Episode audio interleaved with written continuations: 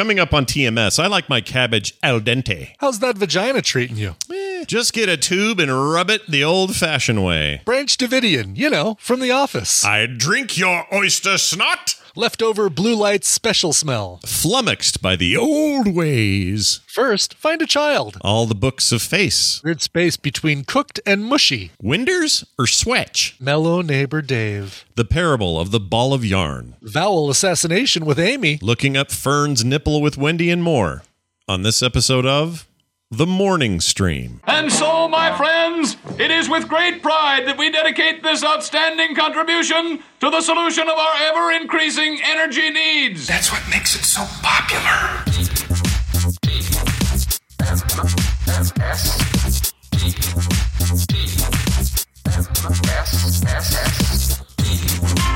Those bastards are turning back. This is the morning stream. Good morning, everybody. Welcome to the morning stream. It's TMS for Thursday, March 17th, 2022. I'm Scott Johnson. That's Brian Ibbott. Happy, uh, uh, what is it? Uh, St. Patrick's Day, right? It was like, yeah, I thought for a second you were gonna like make some, you know, some something up, like uh, Nope. Susan St. Patrick's Day or something like that, right? nope. Like, just uh, the good old fashioned Irish doing Irish things, yeah, drinking themselves under the table, doing whatever they do, I guess. yeah. Got up this morning, uh, showered, went to the closet, said, "Well, what am I going to wear today? Oh, there's only one thing I could possibly wear today, and it's my Ireland shirt, which Yep. has." Little little shamrocks on it. Yeah, it's for the it's for the Irish team there. I got very, Look at the very few green things, so I wore this. I know, I do shirt. too. Yeah. So on here we got Mario and his brother is green, so it's good enough for me. Oh, is that is that so? It's just little tiny Luigi on there. He's as- not even on there. represent your green? He's not even on there. It's just like Oh. Mar- it's just Mario on a cart, and his brother happens to wear green clothes. Is as close as I could get. Gotcha. So are you are you uh are you worried about getting pinched? I mean, that's the thing. This is the day of the pinchings. No, it makes you feel alive when you get pinched. I'm not worried. Bring it on, I say. That's what I say. Yeah. Uh, Claire, be careful out there. We understand they shut all your streets down. So uh, yeah, that's probably the for the best. yeah, uh, but I, you know, I thought about having Lucky Charms. I passed. Not really into milk these days. uh, what else? There's no other way to really celebrate it here. Oh, uh, Kim might make some um, the the corned beef. Uh, Yeah, stuff. we did that last night. The uh, corned beef and cabbage in the instant pot. Mm. Oh, so good. And the the cabbage wasn't all like like flimsy and wilty. It kind of felt like it was a little bit um, blanched, like it was still had a little bit of a tooth to it, little little crispness to it. Yeah, Oh, it was great. That's what you want. You want that that weird that weird uh, space Firmness, between firm and mushy. There's Yes, a there's a exactly. perfect place for it, but it's not. uncooked between uncooked and uh, overcooked. yeah, yeah. That is exactly Yeah. right. Well, that's good. I oh, that sounds really good. I mean, we, we're probably going to do that tonight. It's been a little busy Yeah. around here. We've had family in town all week. We've got uh, Sure. some more happening next week. It's just a little nutty, but I will say this: Mm-hmm. good for the soul is time spent, well spent, with a nephew. And I just wanted to share this real quick. So, uh, my nephew Peter, um, the youngest of my sister's kids, uh, is a very interesting kid. Um, he is one of the most unique kids I've ever met in personality. Just he's got crazy long hair. He's got more energy than any kid I've ever seen. Um, he's really smart, like just a crazy cool kid. And um, they were here last night, Cool. and I'm like, "Hey, dude, you want to play some video games?" Oh yeah, yeah, yeah. Because his his brothers were off at the jazz game, uh, getting, or actually they beat the Bulls last night. And all I would say to that was, "Where were you in '97? What was going on there?" Yeah. That's because Michael Jordan was there. Anyway, Exactly. Yeah, that's kind of a big difference. I hold a, I, I, Bulls then, Bulls now. I still I still hold a very dark grudge about those those years. Uh, but anyways, so uh, he wanted to start with something old, so we played uh, Joust on the on the Ever or not Evercade. What's it called? The the little short arcade. Arcade. whatever that's called. Yeah, Yeah. uh, we played that for a while, and he and he seemed flummoxed by the old ways.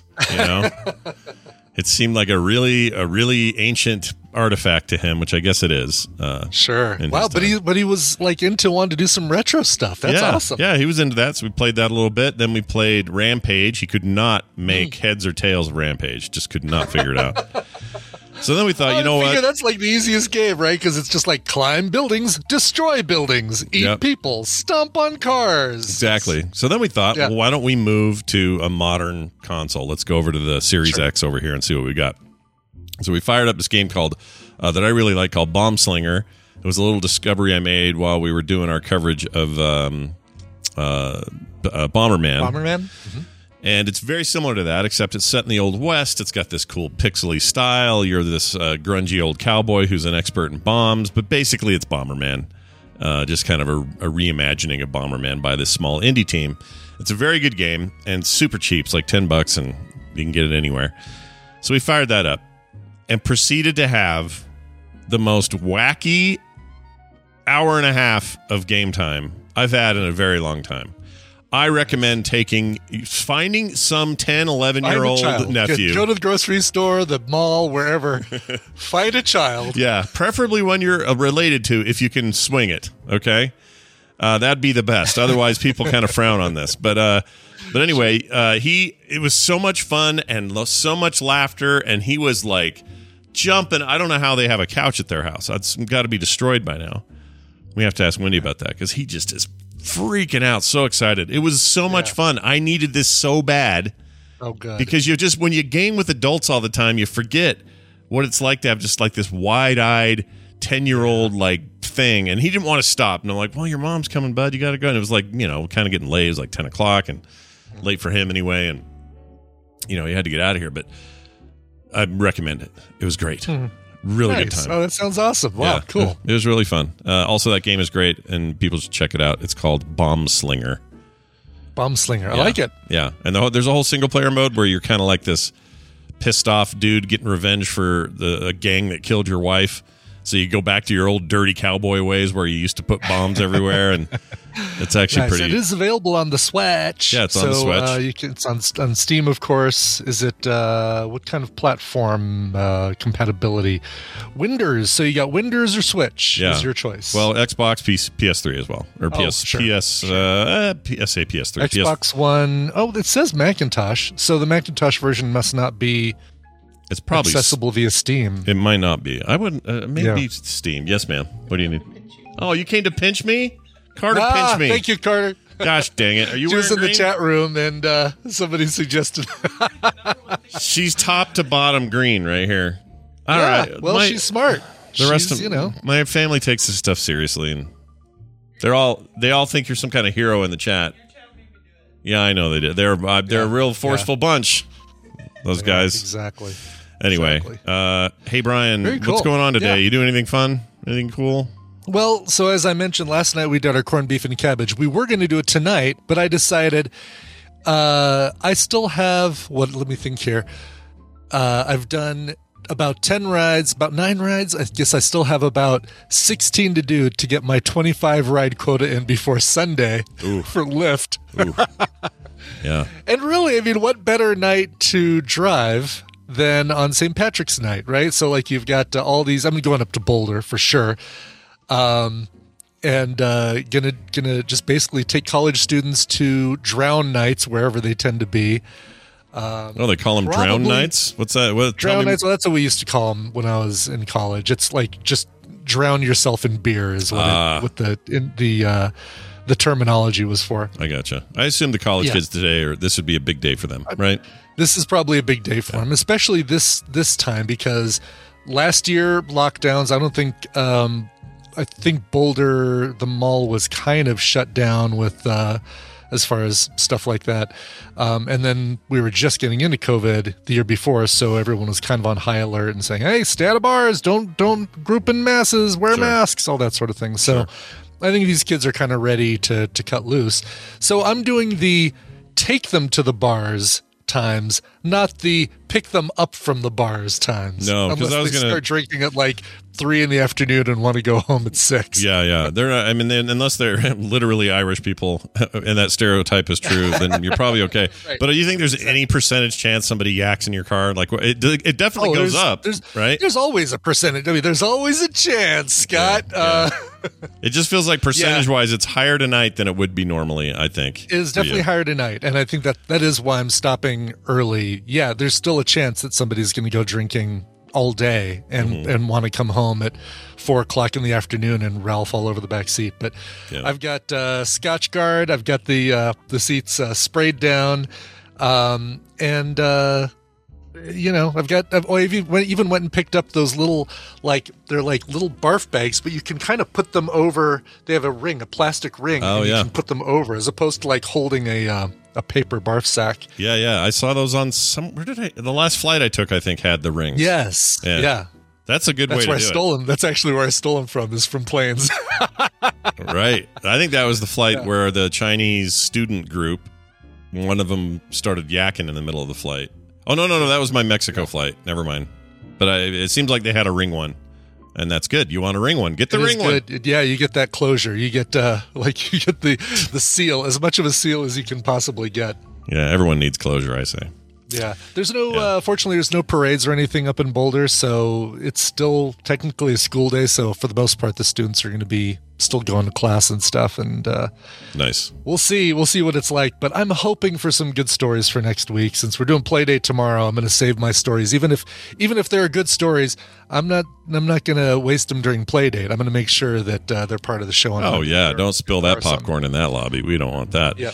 Uh, do you? So normally, let me ask you this. Normally, if you weren't driving tonight, this would be what a night over at Crazy Neighbors while you guys uh, watch No, Dave go you know crazy. Things things have really mellowed out over there. Like I don't know if they were visited by three ghosts in the middle of the night at some point and said, "You must stop your wild ways and quit your drinking," yeah.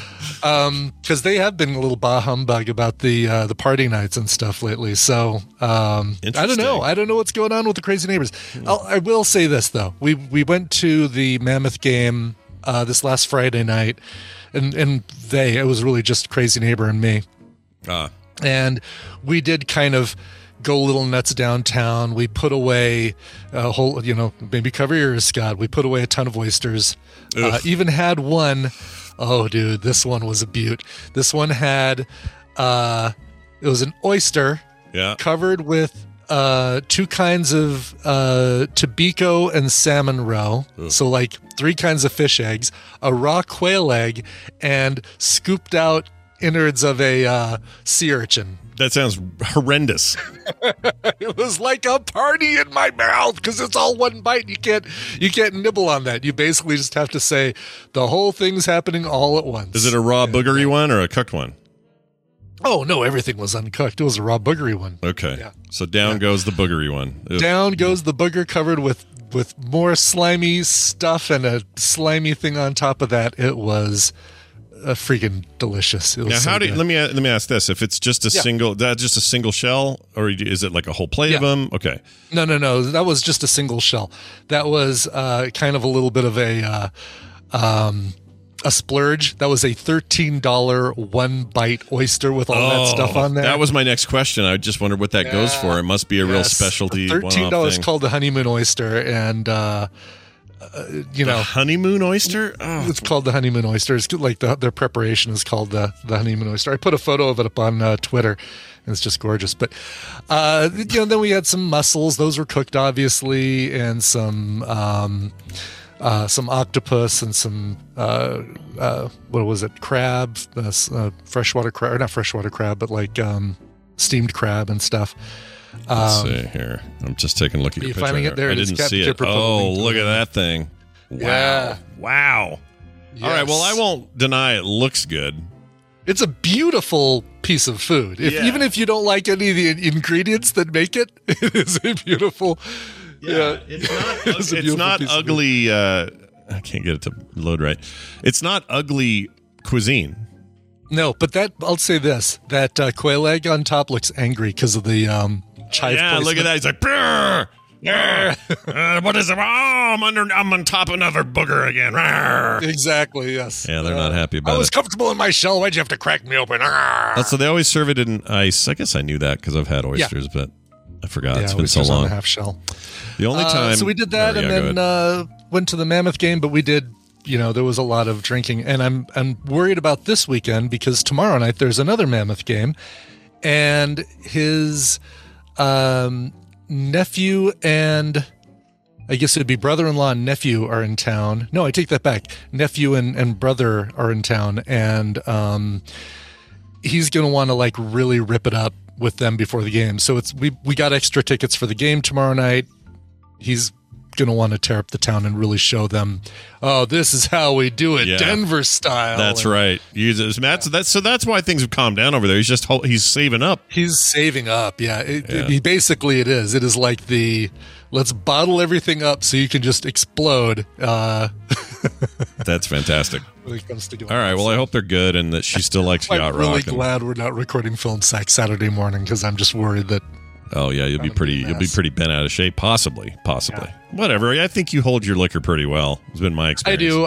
I I know when to stop. I mean, there's even part of me that's saying, um, you know, maybe I'll be designated driver tonight so we can save money on uh on an Uber. but I know that won't go over very well. Mm-hmm. Sure. I'll get the whole like everything. The whole night will be, oh, look, hey, uh, Brian, how's that vagina treating you? You uh, you, you thirsty over there? Your uh, diet coke? You all right? Yeah. How's that that, is the- vagina treating That you? is where he goes. That's absolutely where he goes. freaking Dave, man.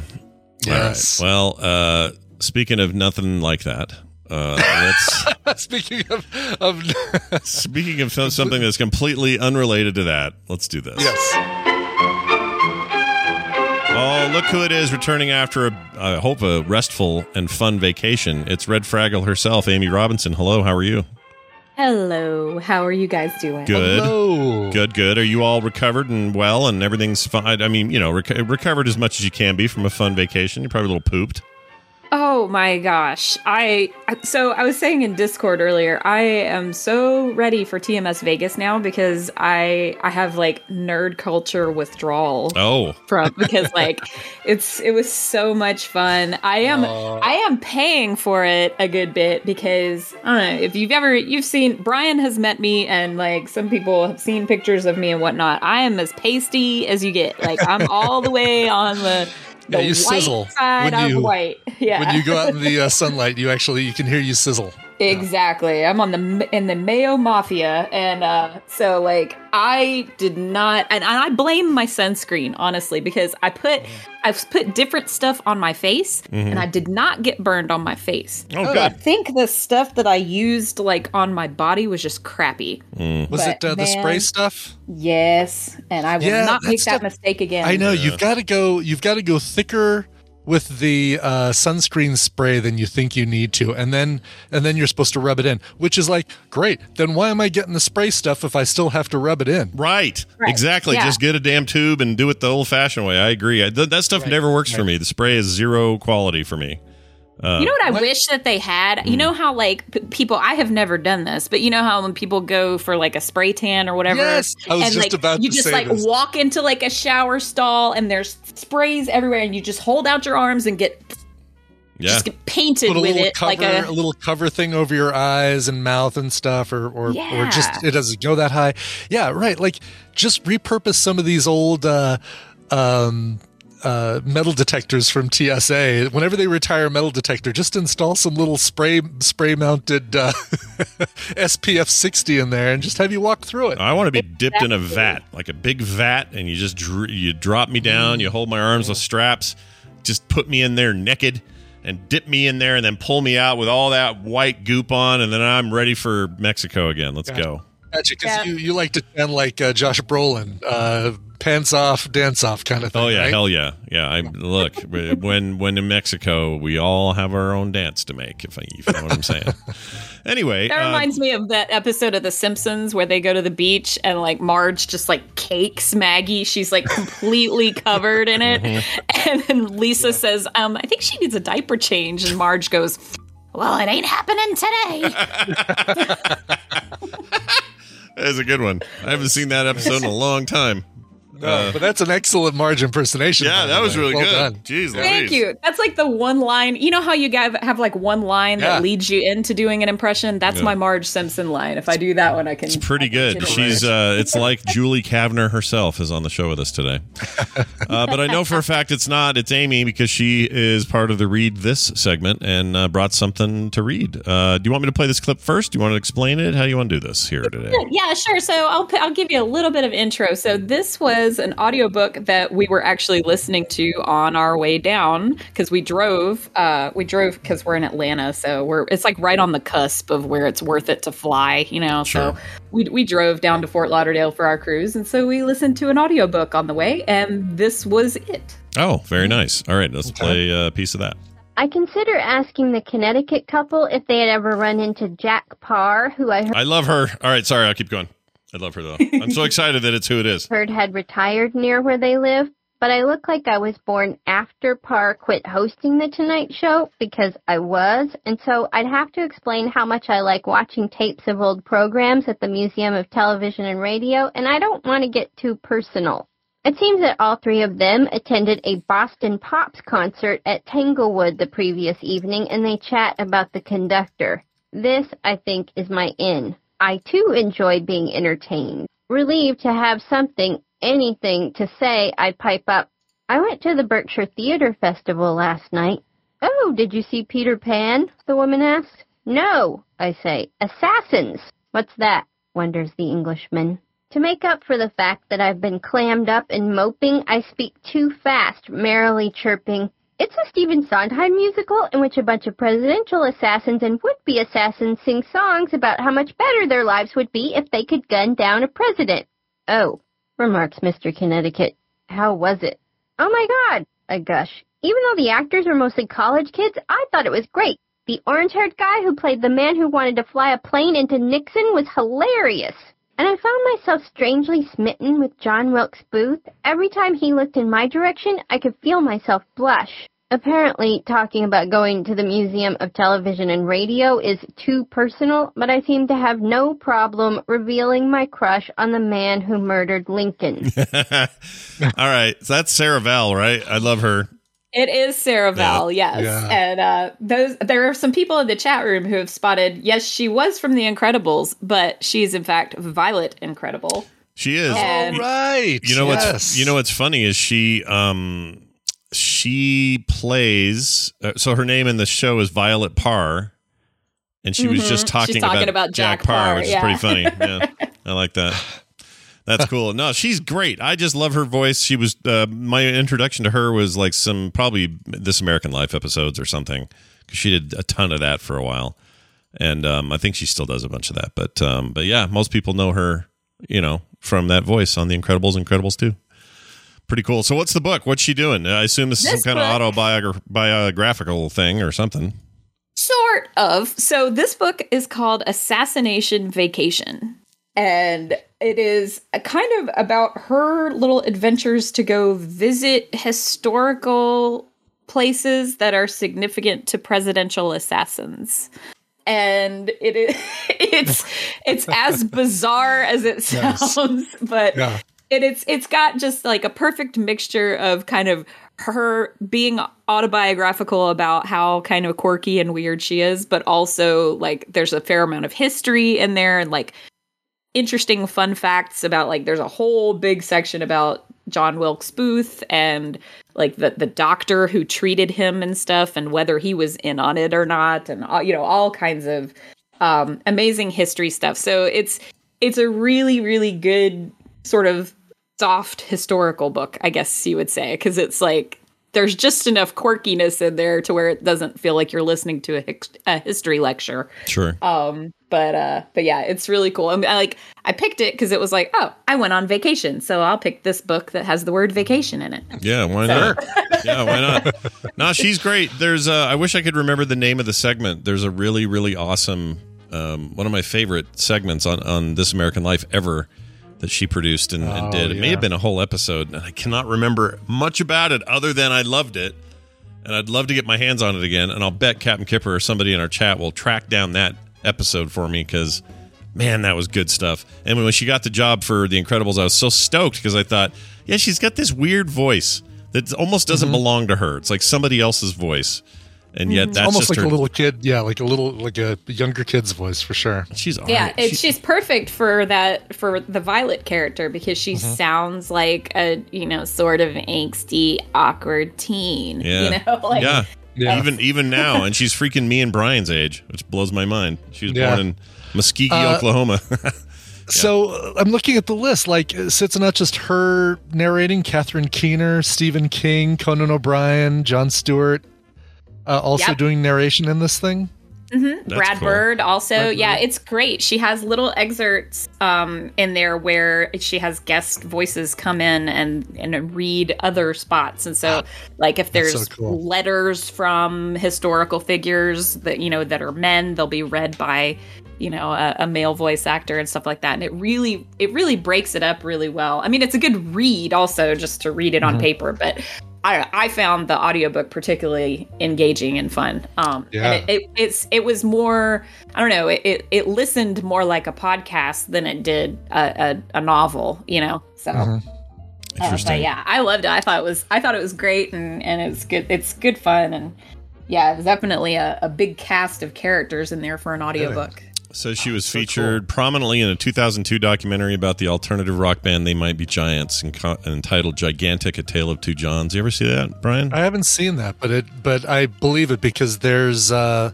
she is God, she does something on one of their bonus tracks. Um does she sing or something on uh oh, their um it could be. I could hear the it. guitar or something? I don't know. There's there's some Sarah Vowell there's some other Sarah Vowell uh TMBG connection and uh Hmm. um looking I'm looking in my library to see if I've actually got that track that, that Yeah, because she's she's, she's, she's got some kind of connection. If she's super into that, if she's super all over that documentary, she must have some bigger connection than I know of. That's pretty cool. Uh, I like this thing about her her personal life. It says uh, Vowell is an atheist, although describes herself as culturally Christian. I think that's interesting. I think that probably applies to a lot of people who may find themselves in atheist territory these days. But they, you know, they grew up in a in a different thing, and so they got the they got the traditions. You know, you put up the No kidding. You get you get your Christmas tree and your stocking and all that stuff, Yeah. which has about as much to do with Jesus as you know a ball of yarn. yeah. So you know, Ah, the Jesus stole it ball of the yarn. pagans anyway. Yeah, you know? love that. I, my favorite stories in the Bible were when Jesus had that ball of yarn and uh, you know, did stuff with it. Uh, well, that's cool. Anyway, uh, great. I will check this out. I, for some reason, this is this is older. This book, right? This isn't brand new.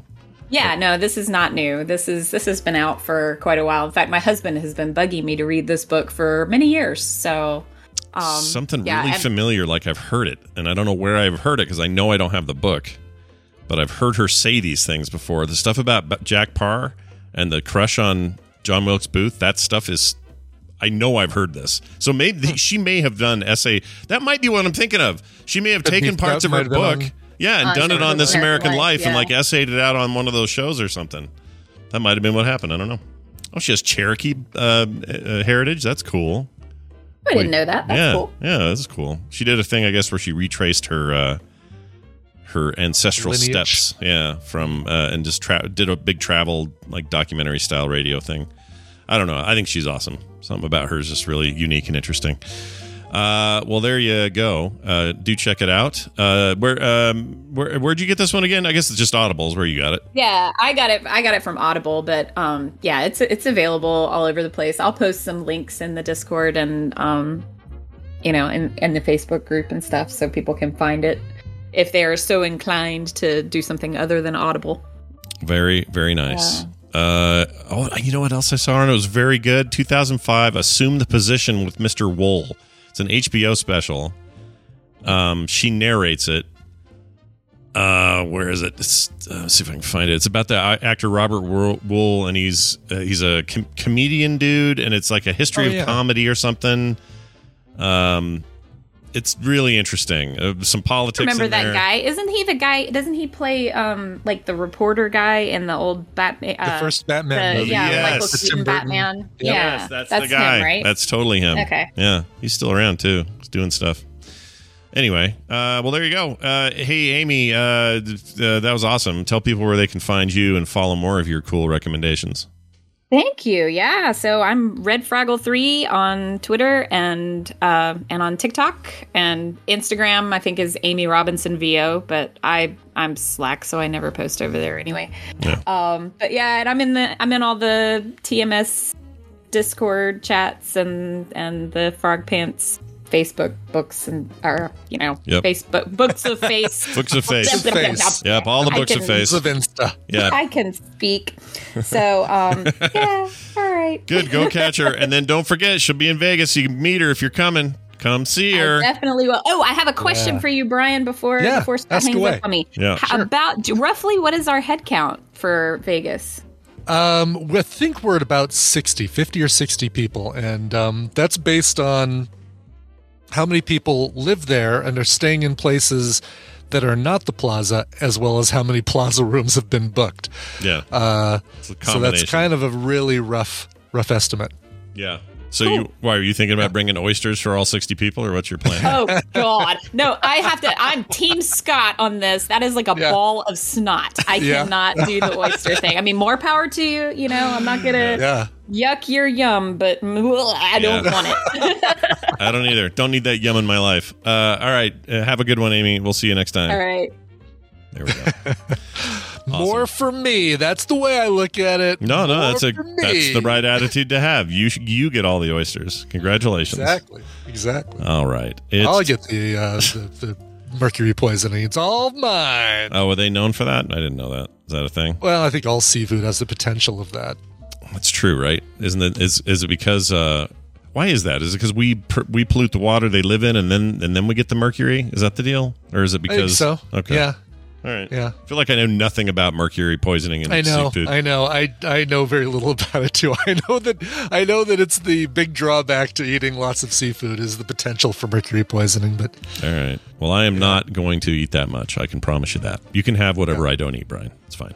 perfect, perfect. I'll take your share. Take I'll my take Your, share. I'll drink your oyster snot. Take your booger shake and drink it. All right, here we go. Oh, look at this. Time for the news and brought to you by. Brought to you by Coverville. Today we're going to be celebrating the 50th birthday of Mark Hoppus. What's his age again? 50. What's his age again? 50. Uh, hello there. Yeah, we're going to be. Uh, Yeah. You got many, more? You How got many any of those more? can I That's fit good. in here? Let's see. Uh, Yeah, anything else you got? We can fit it in. We can get it. Uh, so that'll be, uh, of course, a bunch of Blink 182 covers, as well as a cover that he and Tom DeLonge did um, uh, for another project that uh, people might not know about. So Blink 182, which is uh, what is the source of that number? Did we ever like? Did they ever say what it was from?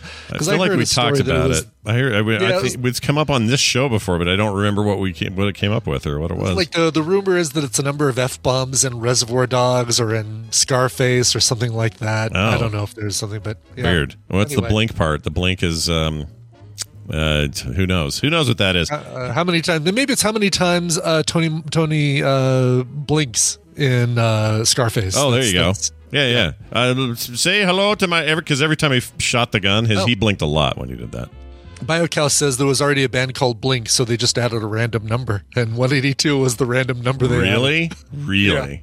I'm really bummed. That feels like what a waste of a potential like cool story behind your band name. Well, maybe it's Right? actually no, it's not cooler. Ryan's right. It's a waste of a potential band name. Exactly. Yeah. Have have some sort of like, oh yeah, we chose 182 because it's the number of blah blah blahs in the blah blah blah. Yeah, But it's- no, it's like we liked we liked 182, so we just did this random number we picked. we did that. Hello there. Hello there. Exactly. All right, let's do this. Uh, this here deal. Yeah, let's Can't oh, believe that's you. a 1 p.m. Mountain Time, twitch.tv slash coverville. Oh yeah, There you go. good idea. Get there. All right, Grand Forks pastor baffled as to who put a giant Kmart K on his front lawn.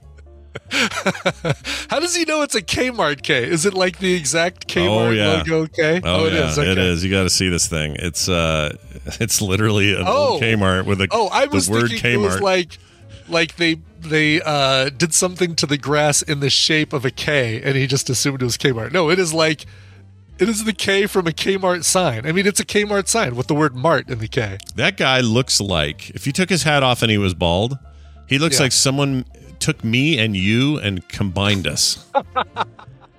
He's got the he's got the goatee Yeah. like you do, but it's the Yeah. color of my beard. Uh, there's something about that guy that looks Glasses like, like, you used to wear. The uh, yeah, it's an amalgam of us. I don't like it. It's weird. that's really funny. Pastor Pastor uh, Paul Knight. Paul Knight, uh, front yard display uh, outside his home. Hope Church Pastor Paul Knight is a little bit unconventional, uh, as well as involuntary. Somebody placed a massive Kmart sign on his front lawn. It's believed to be from the former Kmart building from the South Washington Street in Grand Forks, which is being redeveloped.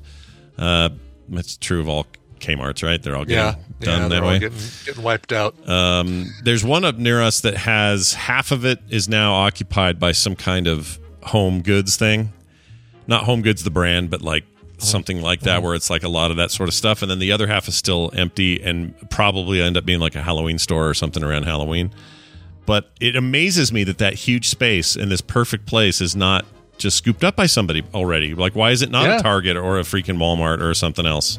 Do they not like buying those? They'd rather build their own? I don't know. They're usually like in such, you know, they're in really good locations, good retail locations. Uh, they're big, empty buildings that you could put a lot of stuff in. I don't know. Yeah, it's weird. Um, someone There's missed. just a there's a bad Kmart smell, like a like a leftover blue light special smell. yeah, everything smells like blue lights and poor Yeah, desperation. customer. Des- oh, I don't like a Kmart. Kmart's are gross. No, no. Even as a kid, I felt like that place was something was wrong there. I don't know what to. I don't know. It's not like the Overlook Hotel. I don't mean like that, but like you know, like something was weird at a Kmart that I didn't feel in other stores. Like when, when I was Right. growing up, we had Kmart. We had a place called Skaggs. Oh yeah, I remember Skaggs. Yeah. Yeah, those became oh what they became something with a much more boring name, like a something drug. Rexall, not Rexall drugs. That was a separate thing, but it was something like Not Shopko. What was it? You're right. They did. Cha- they got bought out or yeah, something. they changed. it. I can't remember what they became. Uh, Skaggs store. Let's see. yeah, see if you can find it. and then of course you had Target, right? Yeah. Yeah, yeah, yeah. oh, Uh, here we go. Um, oh, pay less drugs. Pay less drugs. That's it. Yeah. Okay. And I- then, which yeah. is not to be confused with pay less shoes, which uh, you know you'd think that somebody would have had an issue with that Hmm. with using. Uh, You'd think. That's along this. Uh, these guys started in 1915. What happened here? Skaggs did. Yeah, I guess they got.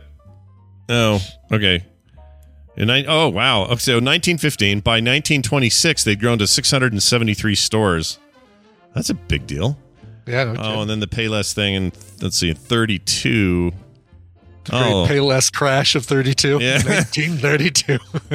Uh, okay, here it is. 1977, Skaggs Companies Inc. had amicably dissolved a partnership started in 1969 with the Albertson supermarket cla- uh, chain, which pioneered the first combination food, drug, and stores named Skaggs Albertsons. Oh, I remember that. yeah. Yeah, that's right. Because it was always, it was, it was like, it was a half Albertsons, half Skaggs, or Mm-hmm. half Payless drugs. And then they just, I guess, absorbed it. Yeah, now they're uh, now everything has a so so they kind of did pioneer the idea of a drugstore inside of your bigger department store, but now they're all just tiny little, you know, sections of the store. Yeah. which I hate going into. I hate those places. Anyway, moving on. Uh, oh yeah, the point is this guy got a giant K in his yard, and he doesn't know who did it. Uh, he swung he swung by his home after church. No, after somewhere Wednesday morning. It said he swung by his home, uh, and then uh, let's see, people have been coming from the south or south of his home to take selfies in front of it. I would be. I'd totally do that. Uh, he has no clue who put it there, but says he suspects it was done by someone at church. Says, I don't know who to call because I don't know who put it up, says Pastor Knight. So I'm kind of making a general announcement. I don't know why he's got this voice. The people, No, it's probably, you look at him, that is the, that's his voice. people uh, responsible for this, you're welcome to remove it anytime. My wife hopes it's gone by June, I think, he says. Good luck, dude. I'd keep it. I'd keep it. I think it's. I would love a big dumb. You'd K. move it out of the front yard, though, right? I mean, like you'd Probably. you know, you fix it up because there's a there's a really bad break in it. But yeah, I would keep it. I would turn it into some sort of like light up coffee table kind of thing. Oh, that's a great idea. Yeah. Like you, you know, install some real lights in there, uh, fix the top so it's not broken, and then you, you know, you, you sit there, you put your feet up on it, play your video games, your drink sits on it, doesn't doesn't leave a ring because it's a plastic sign. Oh yeah. And the chat's right. My HOA would destroy me. They wouldn't let me do Yeah, this. yeah, yeah. You could. That's why you really couldn't have it outside the house. It would have to be inside somewhere. You would. Yeah. Uh, other thing too is I think the reason he says June because some people seem to wonder why he would say gone by June. I think it's because there's Yeah. snow till June where he lives. He's up in the like northern Washington. It's snow all the time I've- up there. Yeah, either that or he's just saying that like, uh, well, hope it's gone by June, Could like a little jokey joke kind of thing. Yeah, who knows? I want to go to church with that guy. Somebody put a like a, a Applebee's sign on his front door next, or you know, let's go full retail on this. Sure, I like that. Yes. it's probably some friend of his, you know, some jokey. Yeah, but it's funny that he immediately suspects somebody in his church. Yeah. like that's first place he goes. I don't have any proof, but I think it's somebody in my church. Yeah. Well, that K is worth more points if you put it up next to a double letter and then see if you can't create a double word out of it. I've been playing. Scrabble, Scrabble, go on the mind there. I got a little bit of Scrabble go on the mind. You ruined me there. Although I am that game runs too many ads. It pisses me off. It's way Oh, too many it ads. does. And the ads are so asinine. There's this one that keeps coming up that I'm sure you've seen a billion times with the three people in what looks like a porn airplane set. Yep. That are uh, he's slamming his briefcase down and they're doing all sorts of weird things like making the woman's head get big when she talks. Yep. And Yep. I don't. I hate it. Uh, I don't want to see them anymore. I hate them. no, I I'm never going to play that game. I'm never going to download whatever that is. There's the other one where it's a lady and her baby in a freezing hut or something. And you're Oh, like God, putting yes. clothes on her. It's like, forget it. So I did find this this hack. It's not really a hack, um, but as soon as I you know I submit my move and I can tell an ad starting, Yeah. I flip up and close app, open app again. It doesn't run the ad. so Oh, that's brilliant. Well done. And it takes Oh. less time to do that shutdown reopen than And it does for an ad. ad. Yeah. Yeah. So do that. Oh, that's everybody. really good. I'm totally doing that. Well done. Well done, sir. Yeah. Good, good discovery. Quit and restart that game, yo. And then uh, the other thing is you can pay the seven fifty a month to have all that stuff removed. But I ain't doing that. I ain't subscribing. Are you kidding? No, are you kidding me? No way. Well, I, I did for the seven free days, and I'm canceling. Well, yeah, the, that uh, that that makes day. sense. Yeah. But guess what? Uh, still getting ads. Yeah. Did the uh, seven seven day trial. Still getting ads. Still getting ads. It bums me out because I Uh, think the app is actually actually like really great, like really well done, and tons Yeah. of options and game modes and single player stuff and multiplayer There's ideas. Almost. There's almost too much. Like Yeah. almost too many. Like oh, now you you've unlocked Scrabble Pinkeldink, where you can use letters to build a sandcastle and live in it with your family. Yeah. Or yeah, it's a lot. yeah, like, yeah, too many, too, many game modes. Too Eh, many fewer. game modes. Have ha- hey guys. Hey, Larry David. Eh, maybe you've got too much variety in your game. Give me just give me Scrabble. maybe a little less. I don't. I don't know why. That's not him. I did a bad. That's a bad voice. uh, here's a story. Mike Tyson. Remember his deal? He was whole uh, Miss boxer man. Been in a couple movies. All that stuff. Been in a couple, at least one hangover, maybe two. Yeah, I think two at least. I think. Yeah, Uh, because he sings "One Night in Bangkok" in the second one, Oh my lord! but I don't know if he appears in the first one. I love that that's even a thing. Although that second one is not supposed. I've never seen any of those movies. Never seen any, any of of all them? three. Yeah, I just haven't. Just haven't had an Oh. opportunity. Just never got around to it. You know what? It's uh, they're worth seeing. I mean, I'd say it's a little bit like the Ocean's Eleven thing. The first one's good. Uh, the third one's good, but Mm-hmm. the second one they kind of veer off track a little bit and and uh, and go to a different country, just like the Ocean's Eleven series. Mm. That's how you you basically uh, everyone says what you say, and that two is not great. But I, you know, one and three, I, I could three. I could You make should, room for You those. should at least see. Yeah, you should at least see one. It's kind of a, you know, it's a good Bradley Cooper thing. It's a good. um Oh, why am I blanking on his name from The Office? Uh, Hank Azaria, Phil Hartman, no, no, uh, from Uh, The Office. Uh, Branch Davidian. nope. Uh, wow, yeah, that's exactly what I Ed Helms, Ed uh, Helms Ed. Helms. Thank you, Yeah. Ed Helms. Nard Dog. Branch Davidian. wow, that's a weird place to go. That is a weird one. I don't know where that So, came uh, from. Waco, Texas. Uh, I haven't paid attention to that story in a long time. I watched the TV movie like four years ago, but I don't know why that Yeah. popped into my head.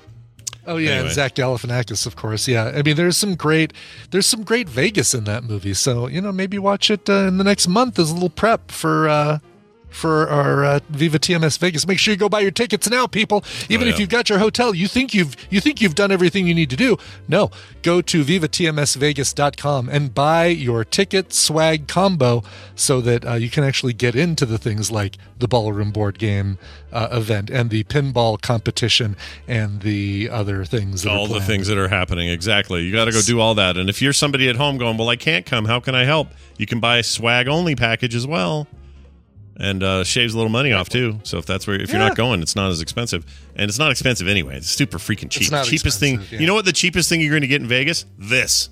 This is the cheapest Yeah. thing you're going to get in Yeah. Vegas.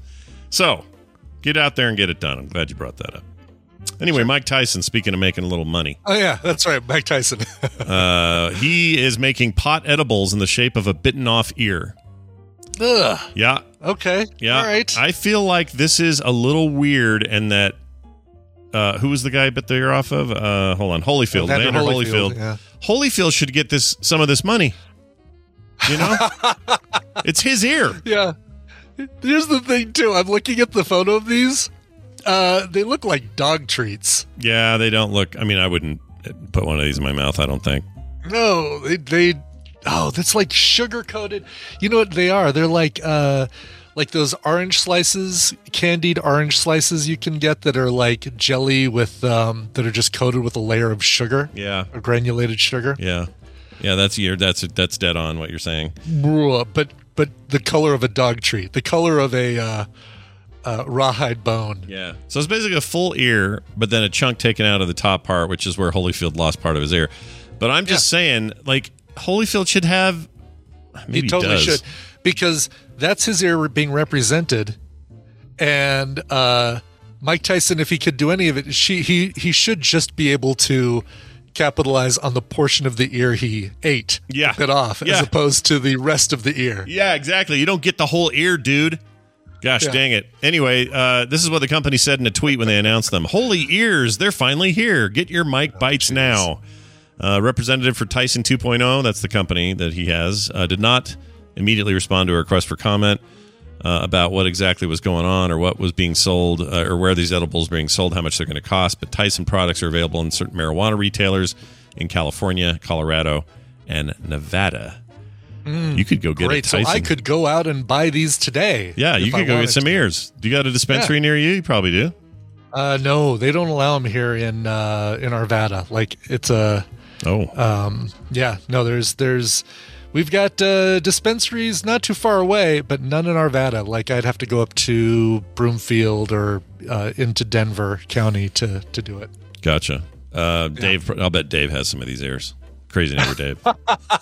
He doesn't. They're they're uh, they're less edibles and more just want the just want the the the plant.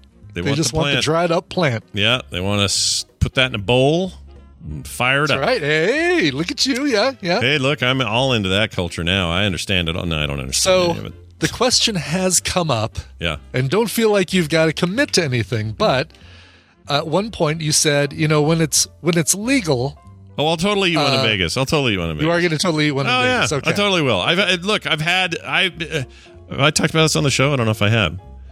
Somebody Uh, gave me. Oh, uh, so somebody who went to California brought back some of these. Gave me one, yeah. and I tried it because Yeah. again they were legally procured. Am I legally eating it here? Probably not. No. Uh, but anyway, these laws are dumb. But anyway, uh, it was fine. It didn't even like it just chilled me out. So I'm yeah. Hey Vegas, check it out. I'll put one of your ears in my. You know what? If he's got those ears there, this is what I'll eat one of those ears in Vegas. How about that? Oh, I might have to bring one then because uh, it looks like it's. Oh no, there it is. Yeah, California, Cal- Colorado, Nevada. So yeah, it's in Nevada somewhere. there we go. I don't know. I assume in Vegas somewhere. But yeah, like Uh, uh, that's definitely a ticketed event. People, uh, we'll have to figure out like, do we do it before before the pinball competition to make him a little bit worse at joust? Look Yeah. at the pterodactyl. Yeah, it doesn't bother me at all. Like it's Yeah, it's just, just a mellows damn this damn plant. Yeah. I mean, it was only I think five milligrams, so it wasn't like Yeah. some Yeah. mass. I'm not going to do. If any of you are hoping I dose hard or something, don't expect that. But Yeah, like no. you know, a little half, a little halfy, I'll do that. Yeah. Sure. Uh, well, anyway, go get your ears. Is the point? We're going to take a break. When we come back, Oh, you know what? I may play this real quick.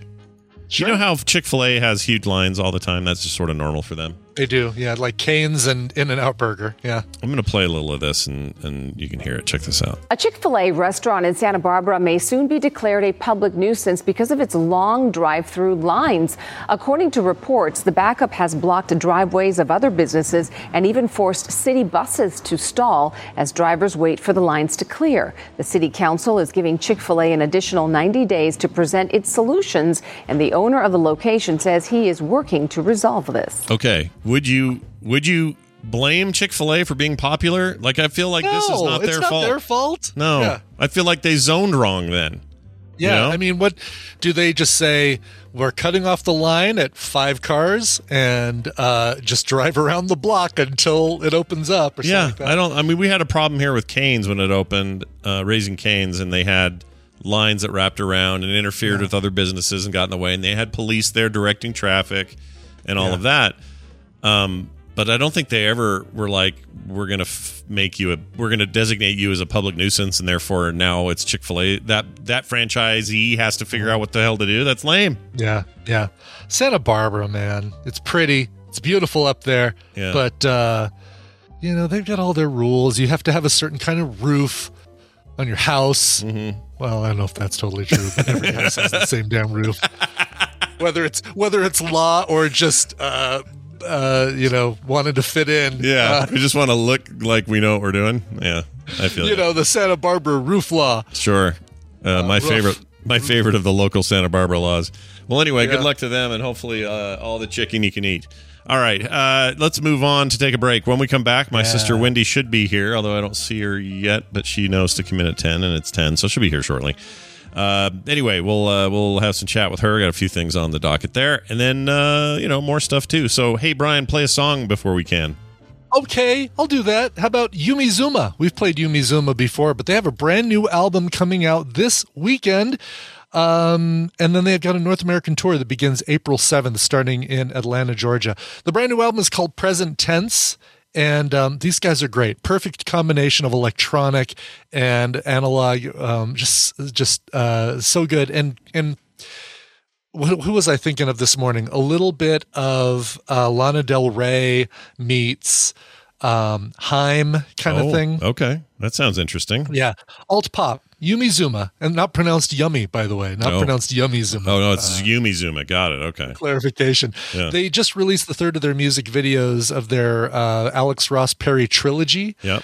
Um, so go check that out as well. And this album is being called uh, by Stereogum. It's being called the best thing they've ever released as the Stereogum album of the week. Here is the brand new single, Astral Progression. All right, we'll be right back. Stay tuned.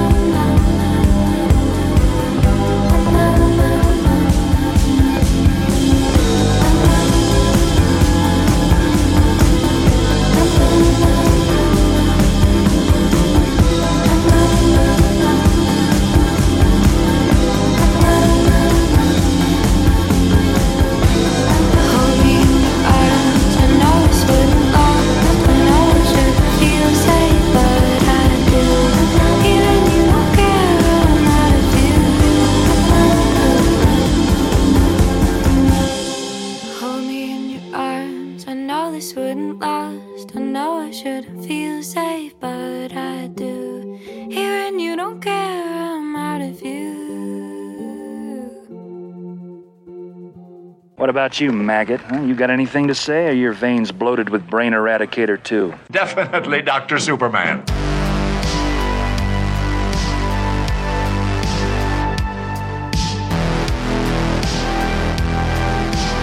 You can't spell the morning stream without remonstrating. This is the morning stream.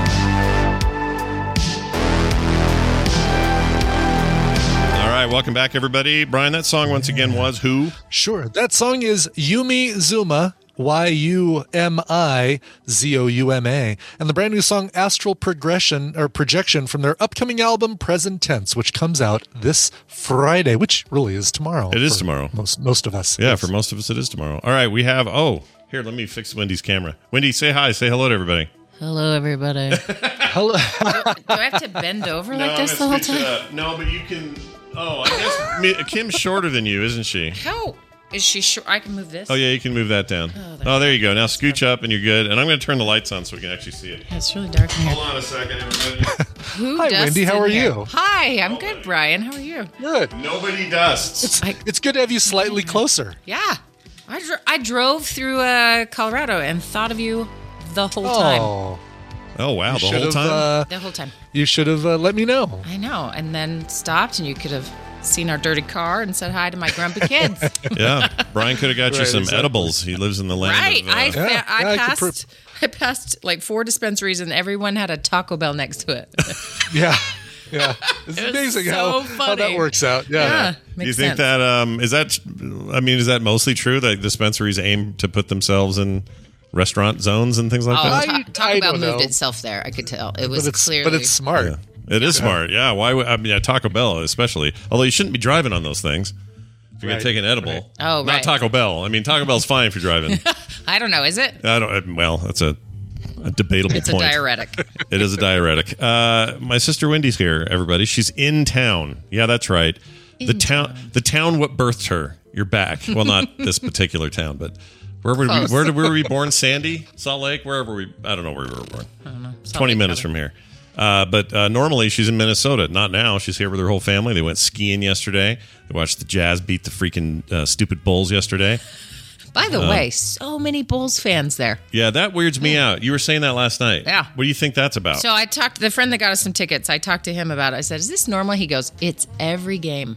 Mm. There's fans from whatever." And I'm like, "Oh, that's weird." Do you think it's is weird? weird. It is it's a little weird. Yeah, especially them. I could understand if this was like uh, we were playing the Nuggets and a bunch of Denver fans came Sure. Or I don't know if um, like people who are Raiders fans will probably come out of California to see the Raiders play, but then maybe we're closer to seeing Denver and the Broncos play, so we're closer, you know, then we'll Yeah. go to Vegas and watch them play. Like that's just a weird thing to think about. Chicago, all the way out there, Yeah. coming all the way here to see a stupid jazz game. Well, I or don't think that's happening. live- I think they live here. Well, Yeah. that's a good point. Yeah, I hadn't thought about that. There are, there are probably some some transplants from Chicago. I have to say though, all- most of the universities here, if you walk around campuses, everyone will have sweatshirts from other schools. Mm. I feel like it is a, a lot of people converge here and then keep their own stuff. But you don't go to Harvard and everyone's like, I'll go to Yale shirt. yeah, no, you don't It's do that. It's very that. weird. But uh, I got Dennis Rodman sat in front of me. He had a Rodman jersey. Shut up, really? He sprayed his hair. It was not actually Dennis Rodman, but Oh, it looked like him. but there's some throwbacks. It was fun. I'm like, why would Robin be in Salt Lake City for anything other than beating us in the '90s? Gosh dang The it. last time he was here. Uh, well, I'm glad you're here. Uh, I was I already told this whole story earlier, so we don't have to reiterate it. But I had so much fun with Peter last night. We had Oh, a okay. blast, total blast. That kid has more energy than uh, I don't know, like hair, and he has a lot of hair. He has a lot of hair, and so he took ski lessons yesterday, and we spotted him a few times. Oh my heavens, he is never not himself, Yeah, yeah. and he's just screaming. His jacket's open the whole time. I'll bet. he never zipped it up. I was like, "What is wrong with you?" It's like sleeting in our faces, and he doesn't care. He's just a strange human. He would probably wear jeans in that snow He if you would. let him. He would. Right? And not think a thing about it. The rest of us would be miserable, big, heavy, frozen jeans. We're uncomfortable. We have a horrible red rash going. Like it'd be a nightmare. Not not Peter. He's good. Yeah. Good to As we started, the instructor's like helping out, and Peter goes, "Question." he does that a lot. Yeah, he always says question, and he goes, Like Dwight Schrute. Yeah. Question. Do you like your job? Yeah. he really asked him. Yeah. Oh, that's Yeah. awesome. Ah, he's gonna. I Guy's don't know- like, uh, yeah, I do. And he's like, well, good. All right. Let's I don't do know this. what he's gonna do, I but don't it either, ain't. but I think it might have the word dispensary in it. Hopefully not Taco Bell. When he learned you could grow things indoors a couple years ago, it Yeah. was like, oh. there's my destiny. Oh, that's great. Wow. Because well, think about it, if you're a kid and you're like, plants, who cares, right? Yeah. They're, they're everywhere. Yeah. Wait, you can Yeah. grow something inside the house? Yeah. As a kid, you would l- lose your mind. So yeah, he maybe that's his future. Who Yes. knows? By Yes, then, yes. Minnesota, maybe even Utah will finally make it legal. yeah, I'm sure Minnesota will be first. well, they're going to be before us. I can guarantee you that. Uh, well, anyway, it's good to have you here. Uh, you're here for a few reasons. One of the reasons that you're here is we were we had a big get together and kind of like a hey, let's get together and remember Dad on the anniversary of his death. You called it his death anniversary. What'd you call His it? death birthday. death birthday. It's from, come on, help me out. Is, Mo- it, is it a movie? is it the OC? What's the, I don't know. not, no. The TV show, The OC. It's, it's his death birthday. You have Oh. to say it like a surfer. Come on, help me. Uh huh. Oh, Uh, Do you know, Brian? Uh, Harold and Kumar. Uh, Dude, where's my car? Uh, Dazed and confused. Uh, didn't name it up in smoke. Uh, I don't remember the name. Up in Smoke. That's a Cheech and Chong movie, isn't it? it is. Yeah. It's Lonnie's death birthday. It's Lonnie, right? It's Lonnie's death Lonnie. birthday. Lonnie. Okay. Hold on. Someone Google that. I'm gonna look it up right now. It's Lonnie's death birthday. This is not ringing a bell to me. No, not me either. Oh. Oh, somebody found the Icor found the link. It's like his death birthday. Oh, really? We have audio? Let me see. I'll play this. Yeah, Yeah. right, bro. This is his birthday, man. Yeah, man. Like his death birthday. Okay. Yeah, right, bro. Okay. This is- This is this is Orange County. That's what it is. Okay. It is The movie, not the OC. OC, the TV show. yeah, yeah, sorry. Oh, the The movie. movie with County. uh, yeah, the one with Tom Hanks's kid, Colin Hanks in it, um, and Jack Black's in it, and it's a good, it's a really good movie. It's literally Never the only it. line I've probably ever heard, but I've been using it for the last however many years when it's someone's death birthday.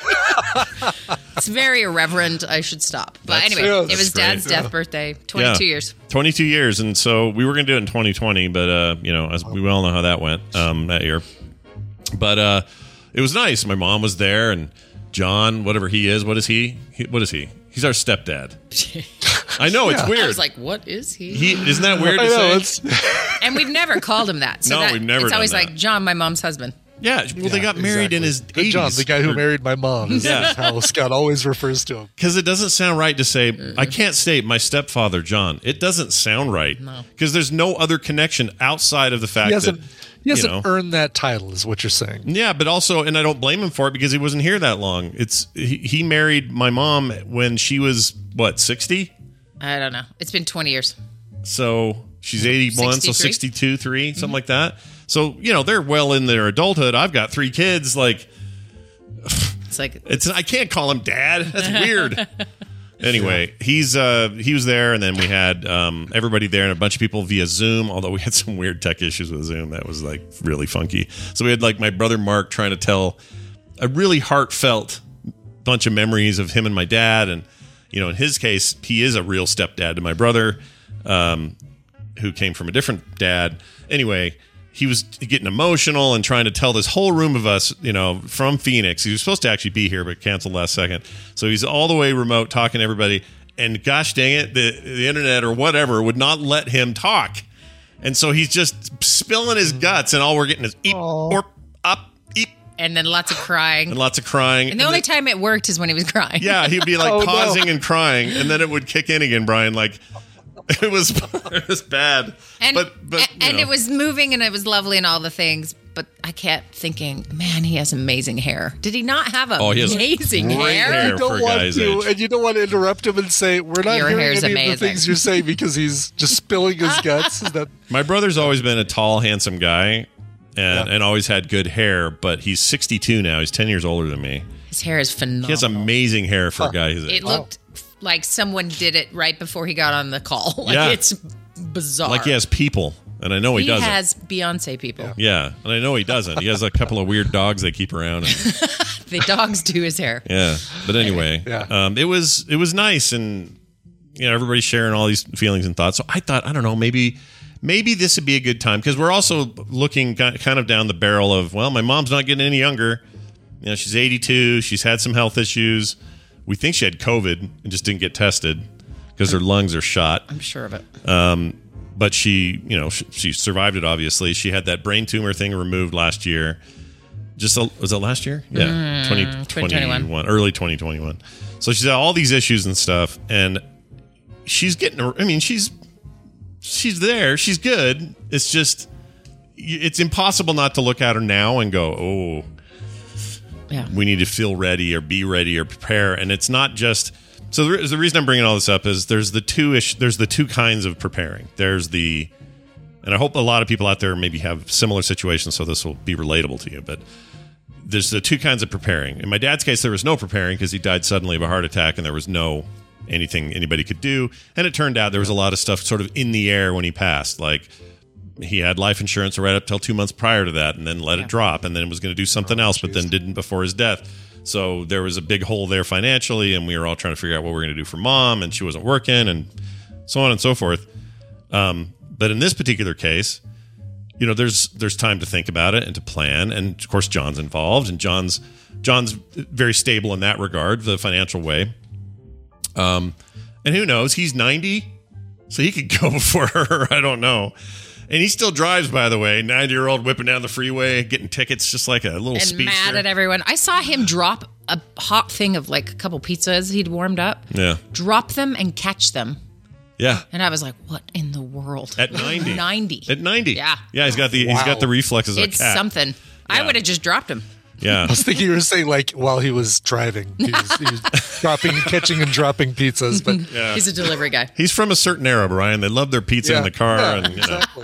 But he's he's just he's a cranky old cuss, but he's got like, you know, he's got his faculties for the most part. His legs hurt a lot and stuff like that. But whatever, you get old, and my legs hurt. So happens. anyway, the point is, uh, it feels like there's more of a chance to do it here, but the but the emotional preparation is still the hard thing, I think. So I don't know if we can build a topic out of that. It- uh, you know how to be, how to be better prepared mentally prepared, Sure. emotionally prepared. and um, you know, Brian, your mom's doing good, but you know, she's not. She's not going to have the. She's not going to live another fifty years, right? Neither, neither are either of us. Probably not. Yeah, I'm not either. Probably. Yeah. Right. So to be, you know, prepared Yeah. for this Yeah. sort of thing seems important. So My dad, sure. yeah. So what would you? Where would we? Where would we even start with that conversation? Well, and maybe I'll, I'm going to take it to the end to move forward. That's fine. So when somebody passes, and Brian, I'm, I'm forgive me for not remembering when your dad passed. Yeah. Is it pretty, pretty recent? No, he's Oh he's no, still my with dad's He's still alive. around. My stepdad, my stepdad passed Oh, away. your stepdad. Okay. Wow, how long has it been? Uh, seven or eight years, I Okay. think. Oh wow, Yeah. that was, was, it a long ago? surprise or was it a? Um, well, the the uh, the illness was sudden. Like he he basically got really sick, um, suddenly, and then just kind of health deteriorated while he was in hospice care for uh, about two weeks. So Right. we had a little bit of time. Like, okay, this is probably the end. Uh, but the initial the initial onset was felt like it was pretty quick. And Tina's father just passed away as well. oh, maybe that's what I'm This thinking. last You might yeah, be thinking of uh, that. last Yeah, uh, okay. December. yeah. Yeah. Okay. I think that might be. What and you're maybe you could speak to that example, or you know, That's a we- good example. Yep. yeah of of yep. this the it happens and then you get to Mm-hmm. see family dynamics with uh, a lighter underneath them right Mm-hmm. so we when therapists talk about the, the pandemic's impact on people we sort of see it as it's, it was a catalyst for for whatever was already there so if your marriage was pretty strong, it got stronger. If your marriage had a crack in it, that crack spread faster than it would have otherwise. Um, And we can see that in lots of different places. Um, in fact, I can't remember the, the reference, but I, I think it was on Wait, Wait, Don't Tell Me. But there was like this Center for Peace and Conflict Resolution, like apparently is just on fire with conflict.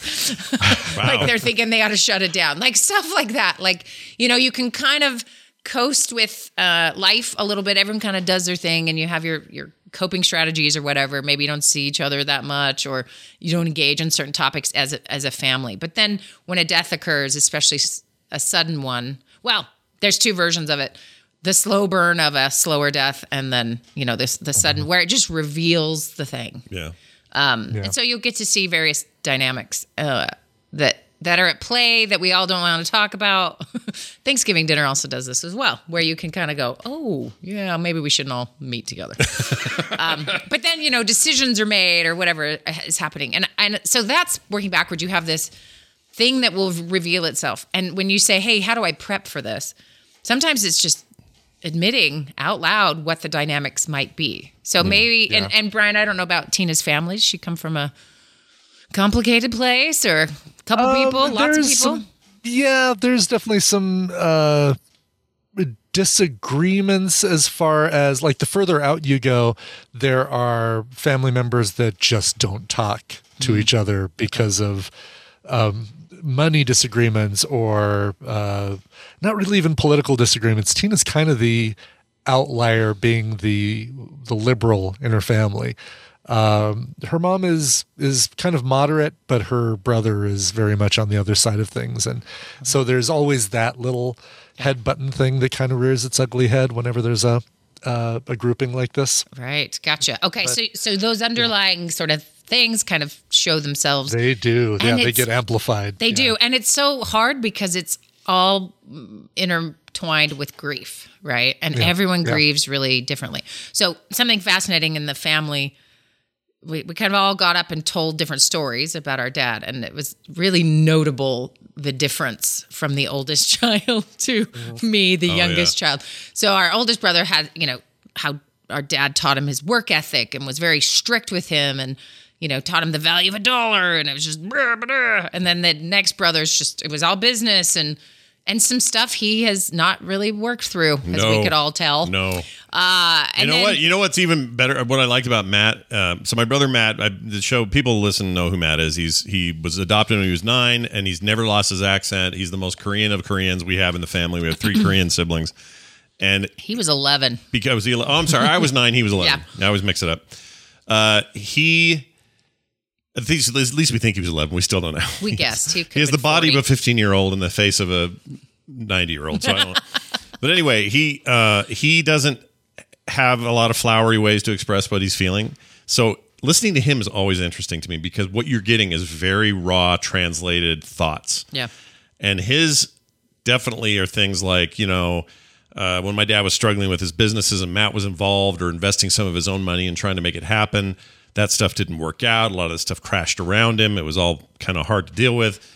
And Matt's really never let that go. Yeah, wait, and I he's talking about like now. the trauma. Well, he was working with him, Right. being paid by him, and there's trauma there, and there is some resentment with how he sort of handled money. I think Right. you and I take some of those stories of like how my dad just was really kind to people Mm-hmm. that screwed him over financially over and over, like some big names in the Salt Lake Valley. Mm-hmm. Um, and we see it as like, what a good guy, and Matt sees it as uh, that was really hard and hard to see him fail and you know a- and so you have that just a, a difference and then as we go down the line scott's you know were more of these sort of lovely stories and moments and things you know A lot of life lesson stuff, Yeah. things, things, things for me that were like stuff he'd say when I was a teenager that I didn't take seriously until later in life. Like that's my memory of it. And then by the time we get to you, well and then misha's kind of oh, yeah, similar yeah, and, then, Misha's a little like me, and, and then, then me i'm just telling funny stories yeah, because they just have funny stories to tell. and he and i shared this common bond of like messing with people yeah,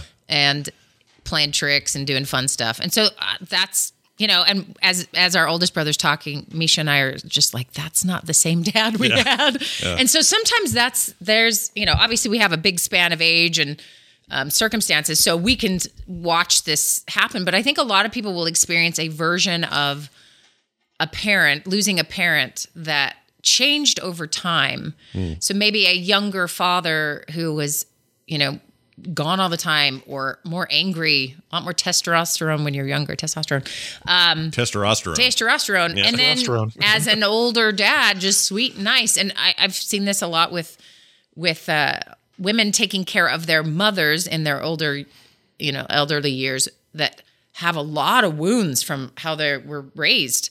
But now there's just this sweet old lady they gotta help. Mm-hmm. And that is incredibly difficult. So I think you have these underlying things, historical things. Everybody's different. I mean, it's astounding we're not all at war all the time. Yeah. like, Yeah. and I think Brian, you, when you mentioned some people just don't talk to each other as we expand out in a family, I think that is kind of the universal, at least American way, is to just and we don't talk.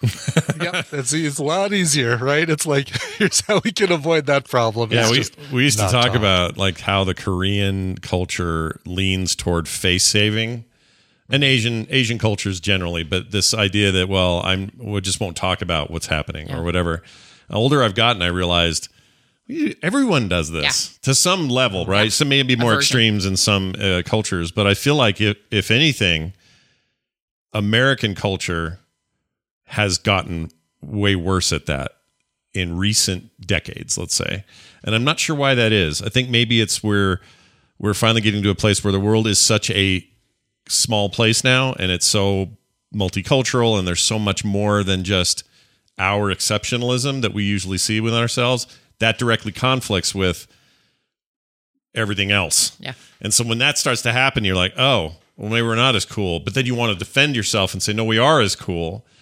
When really all you have to do is say, no, we're, we're pretty cool. We have our problems just like everybody else. And mm-hmm. interesting history. It's riddled with all sorts of uh, falsehoods and, and truths and, and, and then problems and conflicts, but also some really good, th- you know, it's actually easy to go there if you will let yourself go there. But I think as a culture, we're really resistant. Yes, for that. sure. I have Yeah. conversations with people about their medical stuff, and they start with, "Oh my gosh, it was so terrible, and I can't believe how I was treated, and it was so expensive, and blah blah blah." And then I say, "Oh yeah, when I was in Sweden," and I just share just kind of some examples, and they're like, "Yeah, but," and I'm like, "Okay." Yeah, but the population of Sweden is much. More No, that's even that's even a decent argument. It's just like, yeah, but I want to wait in the ER for seven hours. I'm like, didn't you just tell me you waited in the ER for seven hours? and it cost you five grand. Yeah. And then and not listen, you don't wait in ERs for seven hours in Sweden. Oh, where's our Swedish listener who's going to argue with me? Somebody, don't you always? Somebody always Always argues with me. You. Yeah, I forget. 'Cause I love is. my Sweden. No, but just that defensiveness of like,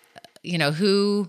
And this is actually really appropriate for how families sometimes act, right? Mm-hmm. Like you can't call my mom a name, but I can call her a name. Yeah. like it's proprietary a little bit and just how how we handle our family dynamic. So, you know, as you're listening to this, you're probably like, oh, great, Scott and Wendy's family's weird.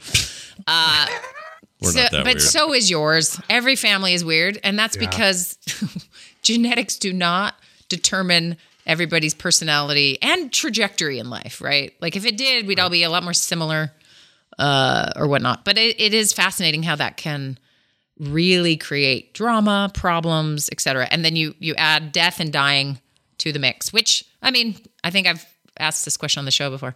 When's the last time you guys had a class on grieving? Never, never. And who taught you how to handle sudden loss? No one. And who said what's normal to feel and it's okay and this is how not. to look? Yeah, None. I think nobody. But in the Swedish healthcare system, no, I'm just kidding. just joking. But yeah, no. So nobody knows what they're doing, and then you you sort of have all the things that have been stewing for years, and it can be very challenging. So how to prepare is. Oh, I always say the same thing. Take your garbage out first. Well, some of that is, you know, maybe dealing with some dynamics that are currently happening wherever you are in your family. You may have a sort of young parents and think, oh, this is way off. Sure. Yeah, you will think that. I did. I Yeah. thought that was a forever ago. I thought it was forever ago when he died. Yeah. Or f- forever away. I remember the day he died. I'm like 29 or something, 30 maybe. I'd turned 30 Yeah. by then. No, I hadn't. I, I hadn't quite turned 30. No, it was 2000. I was 30. 2000. Mhm. And uh, I remember thinking, this is young. Look at these. I, They're going to be around forever. They started young. We started young. My, ki- I'll be around forever when my kids are older. Like that. That mentality definitely is there when you're younger. Yeah. And the older you get, you go, Ugh. and that was like a that was like a sudden shocking moment of realization of like, oh no, not only is Yeah. he not going to be here around forever, he's not going to be around here next Thursday. Yeah. And I know, I can tell you f- with a surety, I have still not properly dealt with dad's death. Hmm. Like the the impact of its suddenness, what it the, my worldview changing as a result of it, just like a lot of naive, sort of almost childlike feelings and thoughts that I had almost all the way up through 30 suddenly completely altered and changed and I've never really addressed it. Right. and uh, I know Matt hasn't. No. Um, I don't think. I, honestly, I don't think all of us have at all. I think we were so worried about make sure mom's okay. Yeah. it's all just like emergency management mode. And I don't know if in those 22 years anybody's ever just gone, okay, so let's uh, really unpack the impact of what this was. Yeah. And then how does it affect us moving forward? And, you know, I, even just mentioning dad passing, all I picture is my little six year old Taylor daughter, who's now 27 and has a baby, uh, as a three year old. I, I just picture her crying because she doesn't quite know what's going on yet, but she knows enough to know that this is really sad and that grandpa's not here anymore. And I don't know if we've ever dealt properly with that loss with her or not because I just don't know. I don't know. Right. And you probably need a therapist to tell you if you have. Yeah. Right? Yeah. Well, okay. So let's let's talk about how you do know because I think most people, especially when you have no concept of what grief or that process might look like, are just like, "Well, I've stopped crying." So, there's there we go. Must be done. Yeah, For must be two done. stages of uh, grief: crying and not crying. Cry and then I'm not and then I'm moving on. Um or or there's the I never cried oh, something wrong with me stage. I think a lot of people can to go through that, especially when things are complicated or you just don't know why you're not crying. Like you just aren't feeling it. Um, you know, so if you sat down with a therapist and said, okay, here's what happened, and you have never had an emotion about it, it's your your parent or your loved one, you know, that in theory you should have some kind of response. Sure. Then you start to peel back layers of like, all right, let's dissect your relationship with that person and try to understand maybe where you got there. If someone has been caring for someone, you know, slowly, slowly passing for a year and a half, and they don't, they feel relief at the end. They feel terrible that they feel relief, but of Yeah. course they feel relief. Of course. Kind of our systems aren't built for long term care, right? There is no evolution training that any of us have that has a doctor with a million degrees making sure you live longer. like that's not it's not built into uh, how we can we grieve correctly. We don't. Right. Uh, anyway, I'm not that humans have ever. We're we're just here to reproduce and survive, not cry and feel better about ourselves. Like that's not built into the system. So, you know, hacking that is is part of what I guess you do. So anyway, meeting with therapists, finding out, you know, and they would probably say, "Wow, you're doing probably better than you think." Um, they also may say, "Oh, you are maybe needing some more help and processing." So everyone's going to be sort of at different places, but I do think, you know, if you are having the thought like. I don't know if I ever did the thing, like Scott just said. Uh, you should try it out. Just talk to someone and someone specializing in grief. Maybe you head over to some websites that are just talking about grief and see if you're sort of hitting feeling stuck or you're feeling like um, it's impacted your life in some way. I've always thought about it this way, and I don't know if it's correct, but you know, when you lose a parent, you're orphaned. Yeah. And it doesn't matter if you're 50 or 70, you're still orphaned. And that's sort of like the person older than you that's supposed to keep you safe, even even if they're a 100 and they're not keeping you safe for the last 30 years or whatever. You, you know, that loss is is really profound. And so, you know, not everyone's going to need therapy about it, but maybe there is you know, just some acknowledgement, just what a big deal it is. Well, I thought the the thing we did the other night was ex- extremely cathartic. Yeah. For uh, I can't speak for everybody, but it definitely was for me. And I realized after we were done that we haven't done that. No. Like we didn't even do that in the immediate aftermath of it. There was, you know, a service and the and the funeral and all that. And you have you It's have like your blur, right? Yeah, it's just a blur. it's mostly just here's oh uh, this side of dad's family we haven't seen for 20 years they've all been in california i guess we're gonna have to have the awkward meeting of them and who are they and oh it's nice to catch up and you're not really Yeah. processing you just sort of i don't know you're weird and numb it's it sucks um And you're dealing with people who are terrible at expressing their condolences. yeah So I had some funny stories. But then, you know, like all that happens. Uh, and I think a lot of people now are doing wakes later. Yeah. Like they're they're giving themselves some time. I'm, and maybe COVID has spread that out a bit because like a celebration of somebody's life couldn't happen in the way it might have, right? Yeah. Um, a good friend of mine, her dad died about two years ago. I think it was yesterday, in a in a geez. kind of a freak car accident. A year after her mom died of cancer, so it was a rough situation, and that was right as COVID was starting. So the funeral was her and her husband and her sister. I mean, there's lots of kids and lots of family, and they only let six people into the Yeah. thing. And so the rest, you know, is televised. But there's some stunted grieving that occurred when you are alone. Even though you're grieving in this collective, you know, electronically, it just wasn't it isn't the same. So I, I think there's a there's a common challenge that's happened the last couple of years of grieving differently and and maybe being more stuck. But so these wakes or, or you know or or a, a memory or commemoration later or something like we just did, I think is really valuable Yeah. and It was. I was actually skeptical about it because I just thought, as usual, it's a little chaotic. There are little kids everywhere. oh my gosh, they're so but loud. but you realize that part of that chaos, uh, and I think I may have said it. Someone said it there. My dad loved that Yeah. chaos. He loved kids, and he loved the grandkids, and then seeing them have kids would have just been Yeah. the the wonder of his life. He would have loved it. So even hearing all that didn't bother me because I'm thinking, no, this is what he'd want. Right. And also, he would want it to be flubbed up a little. He'd want the internet to be broken. He would that he that, would want to know what the internet was. he would. He probably would. he wasn't super down with the internet when he when he was here, but um, or he didn't understand it. But um, but yeah, like I I kind of went in thinking this is going to be a bit of a cluster. But I'm excited. My sister's in town. I'm excited to see everybody. Uh, at the time, we thought Mark was coming, so I was excited to see Mark. You know, all that. And then it turned into this thing that was just really, um, I don't know. I don't know what the word for it is. Cathartic's the best Yeah, word I have. cathartic. It's really Yeah. sweet. I my kids, both my boys came up afterwards. Pete, I don't know, he's dancing on the roof somewhere. I don't know. But um, oh no, what Pete said was, I don't even know the guy. That's weird that we were talking about him. I'm like, okay, Yeah. and he is the most like him. It's a lot like him. It- Yeah. yeah, his the way his brain works. Yeah. Um, very, very but he's much. in a different era. Thank goodness, man. Yeah. Whew. You don't want to grow up. My dad grew up if you're a little quirky. And left-handed and Yeah. different. All that Um, stuff. Fans anyway, left-handed too. They they really got discriminated against, right? That left-hand thing oh, is he no got joke. beat, Yeah. whipped by teachers if he used it. Yeah. So okay, but then my other two boys came and sat by me. Wait, and- Brian, are you you're left-handed? I'm left-handed. Did Yeah. you know you would have been beat in the uh, the 30s? Tina's 50s? dad 50s? was like Yeah. I was, uh, yeah, and, and he was worried about that with Tina when she started going to school. He went went to the school on her first day and said, "Yeah, my daughter's left-handed.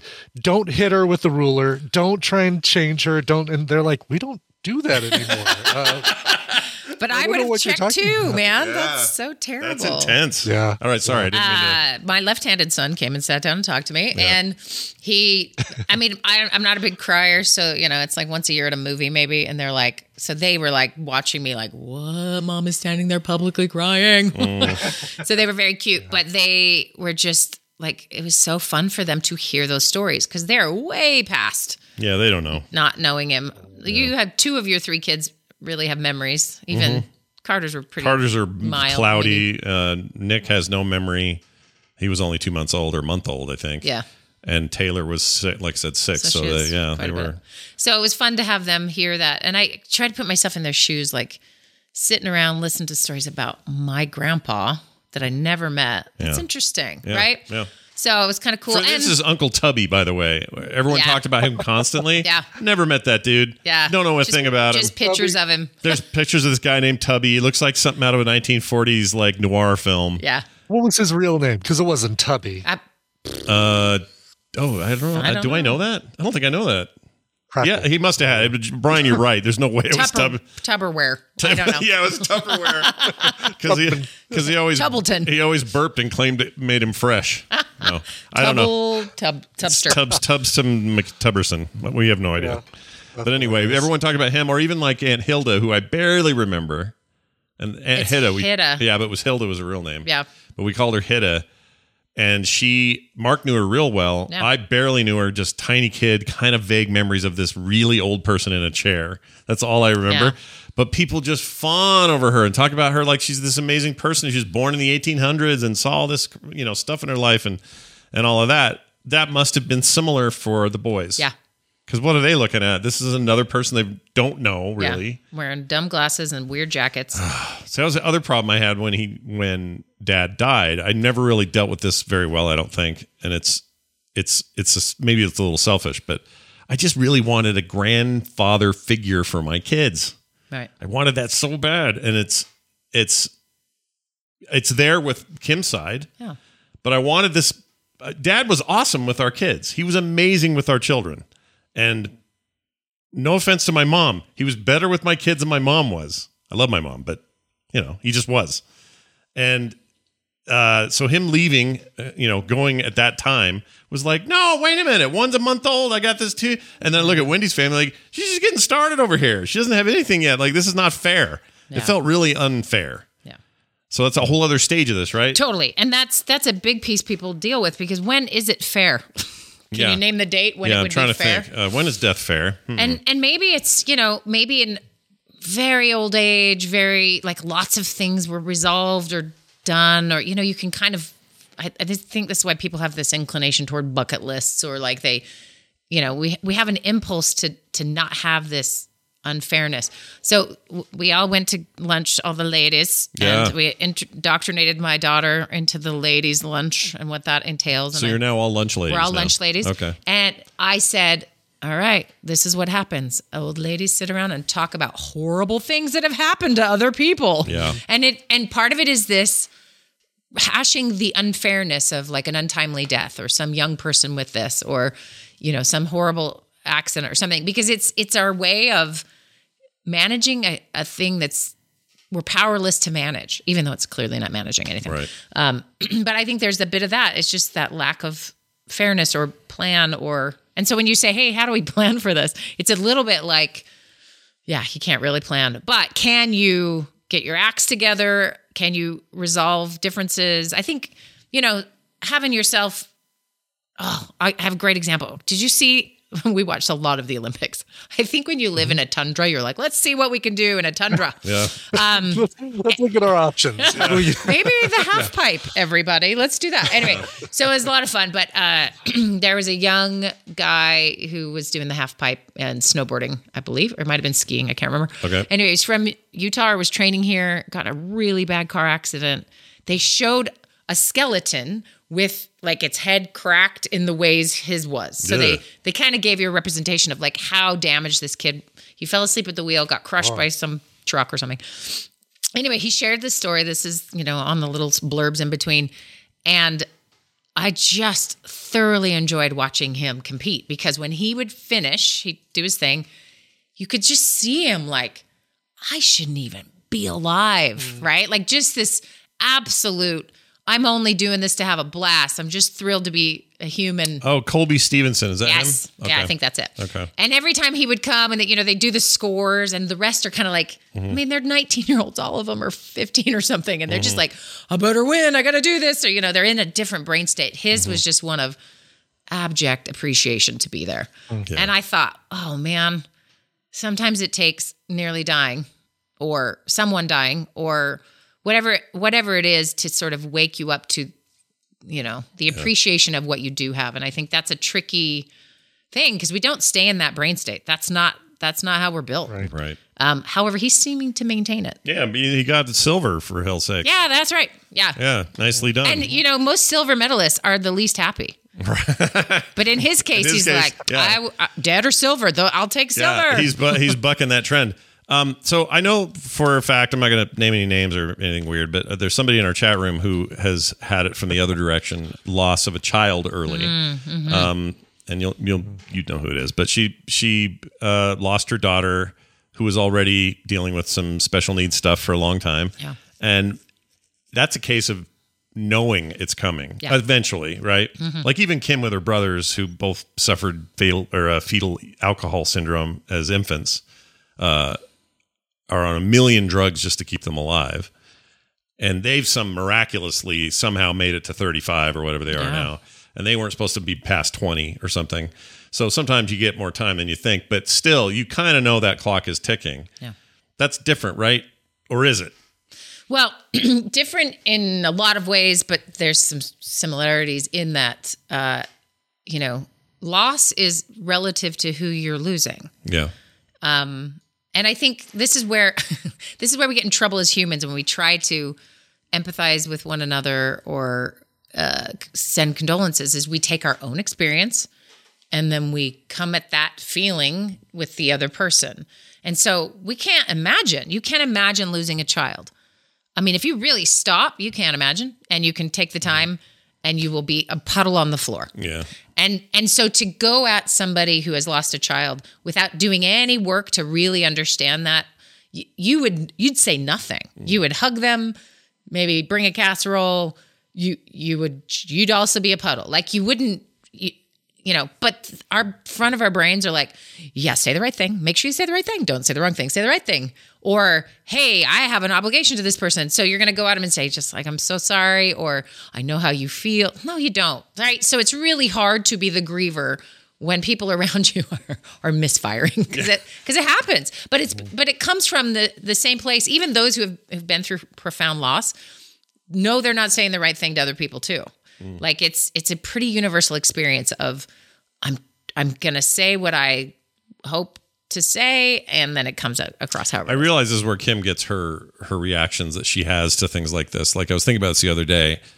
She she's not the person that awkwardly says sorry for your loss or any of these tripe things Yeah. That we try to. We're, tr- it's all good intention, Attend- but yeah. it's all like rote Yeah. and you know. It's like the what I don't know what to say, so I'm going to say this. Yeah, like my I was talking to a Marine friend the other day. Is like I hate it when people say thanks for your service. I hate it, and I, I mean we had a whole conversation as to why we don't have to get into it here, but it's just so standard. Yeah.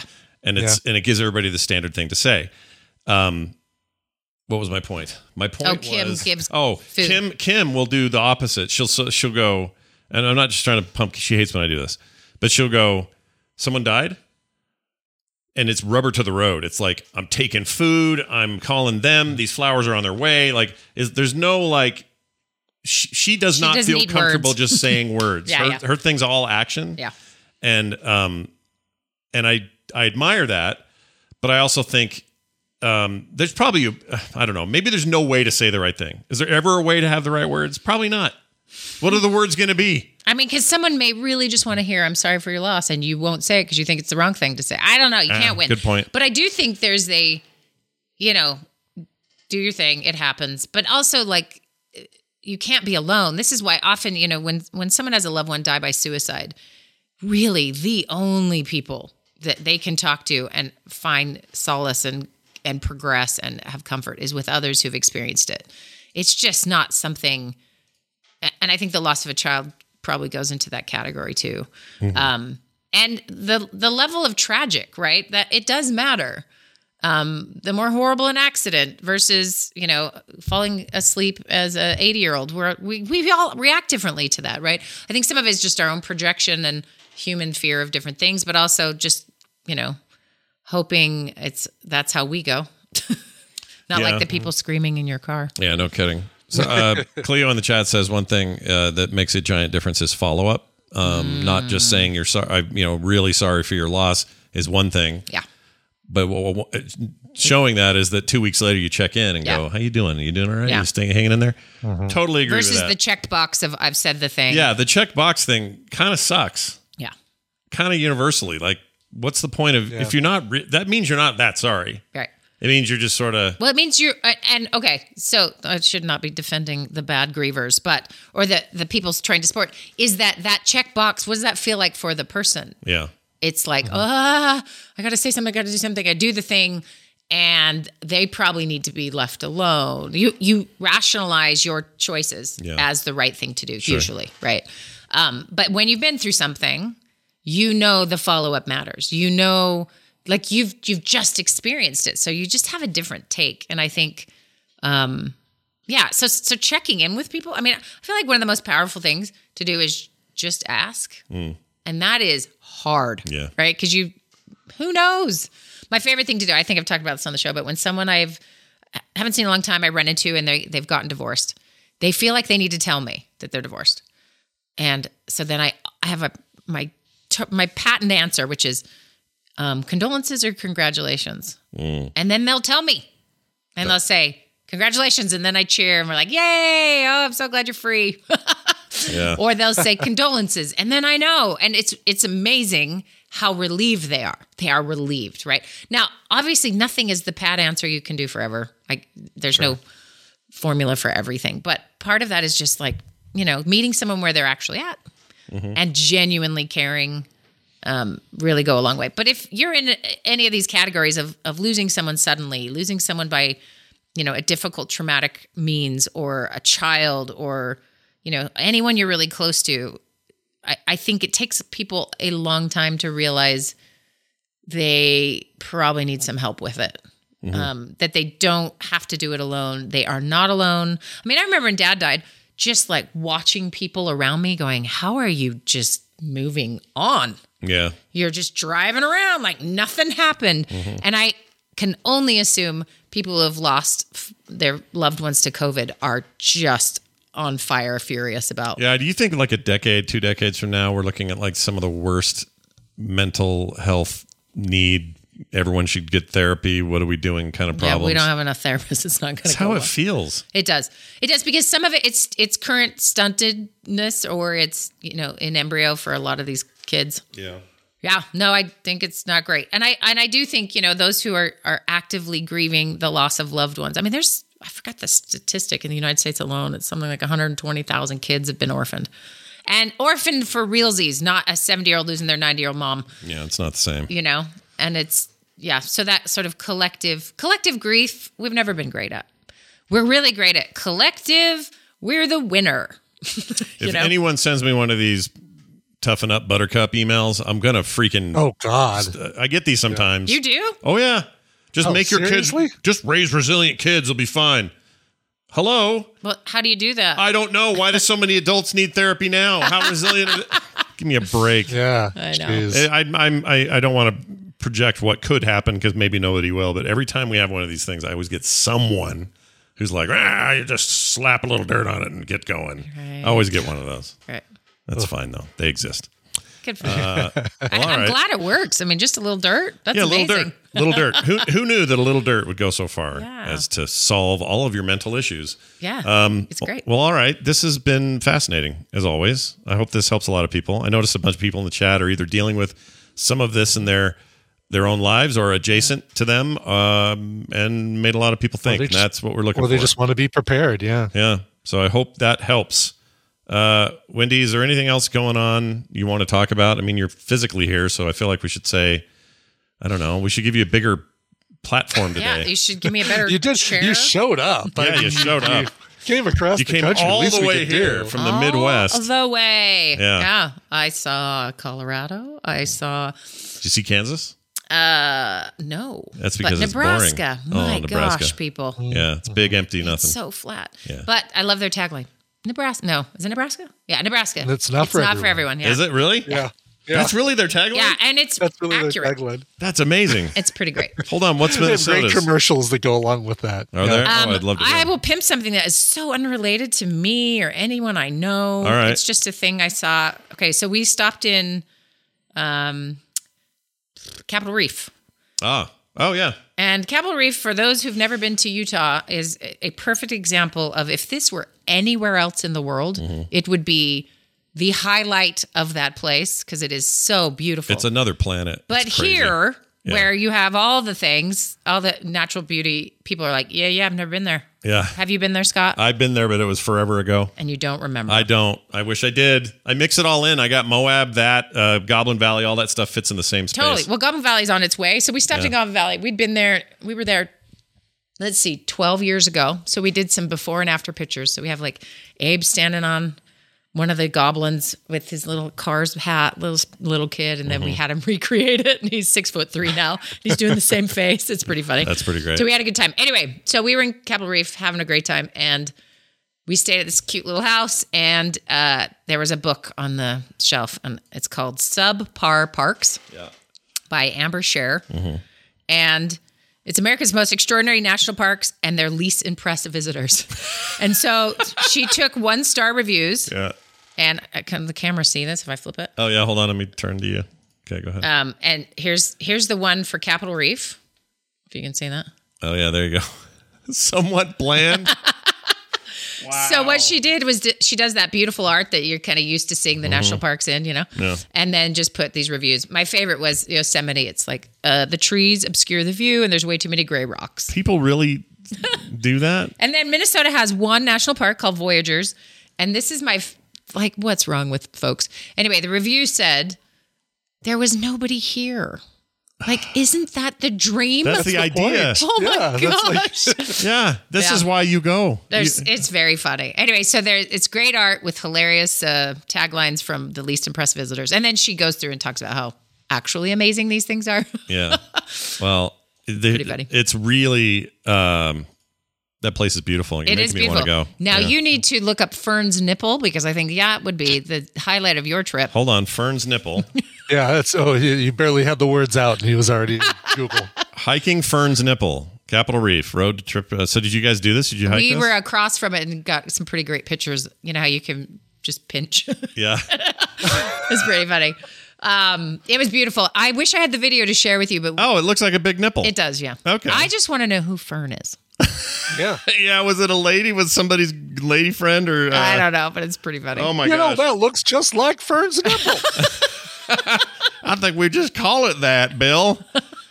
Here it is. Look, there's a big giant nipple. Everybody. Isn't that funny? Oh my gosh. Okay, so uh, th- there's this huge hike we went on, and at the top you could see Fern's nipple pretty good. Yeah. But there's also, you know, the arches. There was an arch that you had to look down at, so it was pretty freaky. So Yeah. we're all sitting there observing it. It's kind of freaky. If you're scared of heights, I don't think you'd love it. Yeah.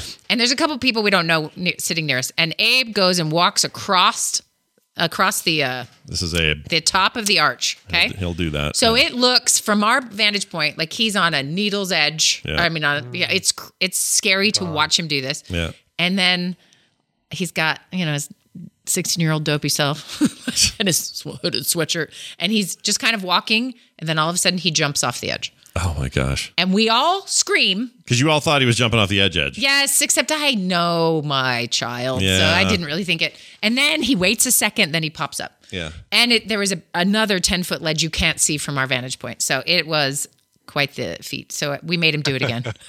Yeah. But Do it again, do it didn't- again. But didn't some like stand by some some walkers by see this or something? oh, all of us out? thought for sure this kid's dead now. and Oh, Adam actually had to walk away because he has a good imagination. I clearly don't because I'm like, ah, that was great. Do it again. Yeah, that sounds like you. this is a this is a trick Wendy would have pulled with my dad. Totally. One of the stories Wendy told. By the way, that story is different than I remember. But Wendy went on it. oh, We thought it was a date. Wasn't it a date? Or was this two friends of yours?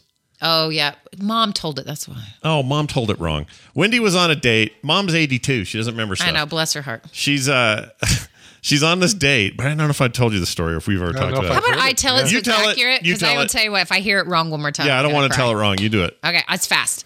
Uh okay. So in high school, we were tricksters a little bit. Yeah. We should have been studying, but instead we planned a fake kidnapping. Yep. so uh dad had this little sports coupe thing. I Yeah. forgot what it was. Anyway, and we're like, "Who can we use that?" Well, what it was is we had three dates, three three of us, and our dates were all in my friend's big old. I don't know. It's like a Beamer. This big old luxury sedan. Yeah. Go into the dance and dad's car. We get a phone call like, you got to go deliver a package. Her- It was her dad. So we had our parents in on this.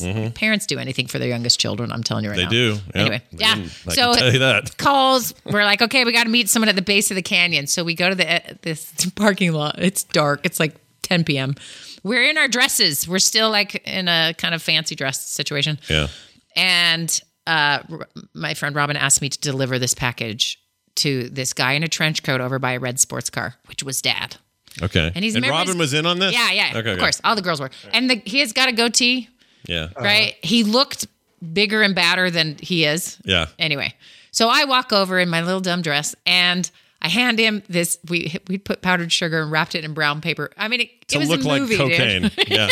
Oh, God. and okay. he acted like he opened it, and then he threw it on the ground, and then he he had the trunk open, and so I jump in the trunk. He kind of lifts me, but it looks like he throws me into the Like trunk. slams you into Yeah. the trunk. Yeah. And he had the seats down, so I just like pop out in the car. Anyway, we peel out, and our dates are losing their minds because they're thinking their date just got kidnapped. anyway, and then it extends to another location, and I'm in the trunk, fake tied up, really poorly. It's very obvious I was not tied up. And uh, he, my dad was gone at that point, and so they get me out of the car, and I come limping back into the car, and it's so stupid. It's awesome. It's so stupid. I love it. I feel like you can't do that today. Oh no way! First of all, Right? I don't think of how parents behave. I know. Yeah, they'd lose their First minds. of all, cool parents, and then other parents are like, "Whatever you're doing, I don't care." Yeah, you know. yeah. Anyway, uh, so it was really stupid and funny, and the best part was 15 years later, I'm talking to somebody who went to the University of Utah, Mm-hmm. and she goes, Hey, have I ever told you this really crazy story? I dated this guy who went at the U. And one time he drove me around Salt Lake and told me about the night his date got kidnapped. Oh my god. I was like, that Wait would a minute. me. Did the boys ever know? Did they ever? Oh yeah, we told them Okay, eventually, and then we went to a big party where lots of people were, and I never saw them again. They walked around and retold because that is a post traumatic response. Oh, they were mad at you. not mad, just you got to talk that through eighty four Yeah. times. you Yeah. know?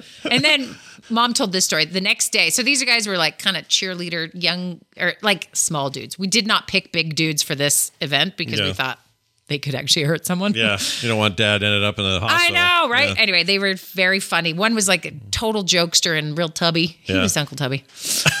Re- really funny guy. And the other two were a little like I could beat both of them up. Anyway, they were lovely people and they were a lot of fun. But they came to our house the next day with their friend who was the center on the football team. Oh, Just because they needed to meet dad. And then they, of course, met dad and had a great laugh. And it was a lot of fun. yeah, I love that story. That's Mom, the 90s, baby. If you think the 90s was awesome, it was. 90s, 80s, and 90s, uh, things we did things differently. Okay, you kids out there, born millennial types. Sorry. It's sorry, it's just Gen X. Sorry that our our forefathers, including us, have ruined everything for you. Yeah, we've screwed it up, but you'll do. You got this. We believe in you, truly. We do. Get Yeah, some therapy. help us retire. All right. Um, hey, uh, I guess we're done.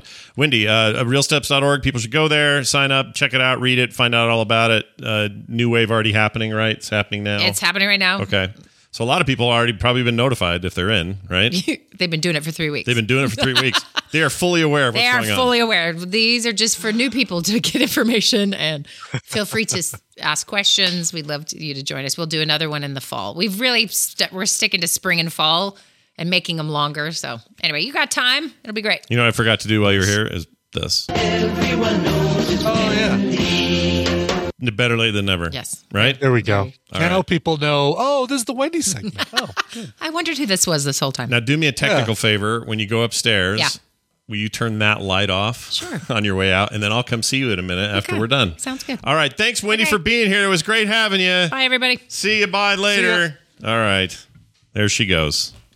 There she goes again. That's that song I'm thinking There of. she goes again. All right. Uh, let's see what we got left here. Really enjoyed that discussion. That was fun. Yeah, it was great. Um, where are we now? Oh, I guess we're done. This is it. Okay, Yeah, tomorrow, play date. Uh, play date at 1 p.m. Mountain Time, not the normal 2 Correct. o'clock, okay? Because uh, Right. Brian's going to go early, so he's got lots of room for his other show. It's all going to be great, okay?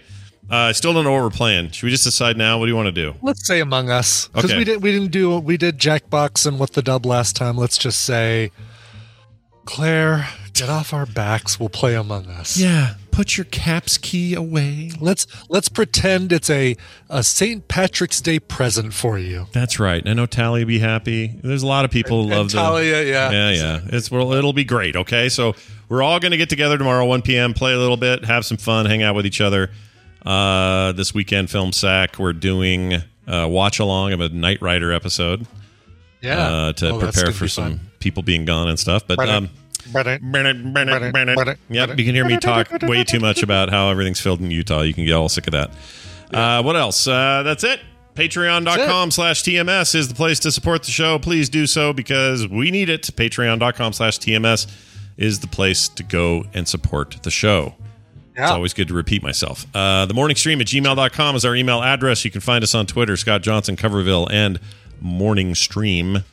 And uh, while you're at it, we do have a pretty active uh, Reddit page. Lots of folks over there at frogpants.reddit.com. So go check that I had uh, lunch with the Mayus this last weekend, and Oh. uh, we talked about because I think he he initially set up both of our Reddit pages. I believe so. Yeah, did a Yeah. great job. Still, still has the keys to the car, as it, as it were. He does, yeah. and Um, he's dangling them and saying yoink. And How, how are they doing? I haven't seen them in so long. I'm sure they're doing They're great. They're doing really, really well. Yeah. They got little All- little ones now. A couple of them, right? Two little ones. One that's less little, like almost as tall as Josh. Oh my gosh. I know, and uh, that's Gabe. And then uh, then a, a much younger one. Um, but they're just the cutest kids. They didn't bring them to lunch, but uh, we got to see photos and hear all about them. Oh, of course. We we wiped out a boat full of sushi uh, oh, good. together. Good. That is the Yeah. job of sushi lovers everywhere. Wipe out that boat. Yep. And eat that booger booger slide. Sink that boat. Sink that sushi no, boat. No oysters on this on this boat. By Oh, the way. phew, good. You didn't you didn't ruin that friendship then. Just kidding. All right. oysters and sushi. Oysters aren't sushi. You know, Yeah, but they don't. How would they go to? Do you think they go together at all? Like, would you want to have a meal that featured both sushi and oysters? or- Oh, I would eat, absolutely eat a meal that included both oysters and sushi, but you usually can't get oysters. Well, can you? I don't know. Can you get oysters at a sushi restaurant? I don't know if you can. I've never tried because I always think of them as like, nope, you go to a raw bar for oysters, clams, mussels, crab, that sort of thing, Yeah. and then you go to a sushi bar for sushi, and the two just for whatever reason I, I separate. I think you're right. I think there are places that try to do everything for everyone, but you don't want those Yeah. oysters. You probably Okay. don't want those oysters. Yeah. Yeah, don't eat those oysters. But do listen to the song Brian's about to play because it's going to be great, and we're all going to dance and smile and love each It other. is, it is going to be great. Oh, this is uh, we haven't played Pomplamoose on this show in a long time. Uh, Birch, aka the Lost Phantom, when he's here in chat, says, "Hey Scott and Brian, today is my 22nd birthday, and I thought it was finally time to get a song request in. I've been an avid listener to pretty much all of the Frog Pants shows since back when I was still in high school in 2015." And this is the first time I've ever written into any of them. I Wow. appreciate all you guys do, especially with the consistency of TMS. They make the bad days less bad and the good days even better. My requested song is a cover of one of my favorite songs, Once in a Lifetime. Uh, the Talking Head song. Pomplamoose adds a very nice extra layer of insanity to an already insane sounding song. Thanks, you guys. Signed Birch. Nice, nice, Oh, so true. Uh, and uh, cool name uh, by the way. Birch is a cool Birch? name. Yeah. Totally. Hey, Birch, how you doing, man? Yeah, yo, yo- totally. Yo, Very cool. Birch. Oh, it's cool. Birch. Yeah. Yo, Birch. uh, here's what's interesting about this cover. It uh, it's one of the rare Pomplamoose songs, at least in my knowledge, that uh, not only features Nataly Dawn's vocals, she's in every single one of them, but also includes Jack Conte's vocals. And you usually don't hear him. He's doing all the instrumentation, and he's he's busy, you know, co-founding Patreon and all that. stuff. Yeah, he's busy producing and making a giant company out of nothing. So and, yeah. and doing like three other bands, Scary Pockets, and all these other Yeah, things. he's Like he's he's all over boy. the damn place. Uh, here are Pomplamoose and their cover of the Talking Heads, "Once in a Lifetime." Sounds good. We'll be back, like we said, for the play date this weekend. Back Monday with regular shows and lots of other stuff. So check the calendar. It's all good. And we'll see you then.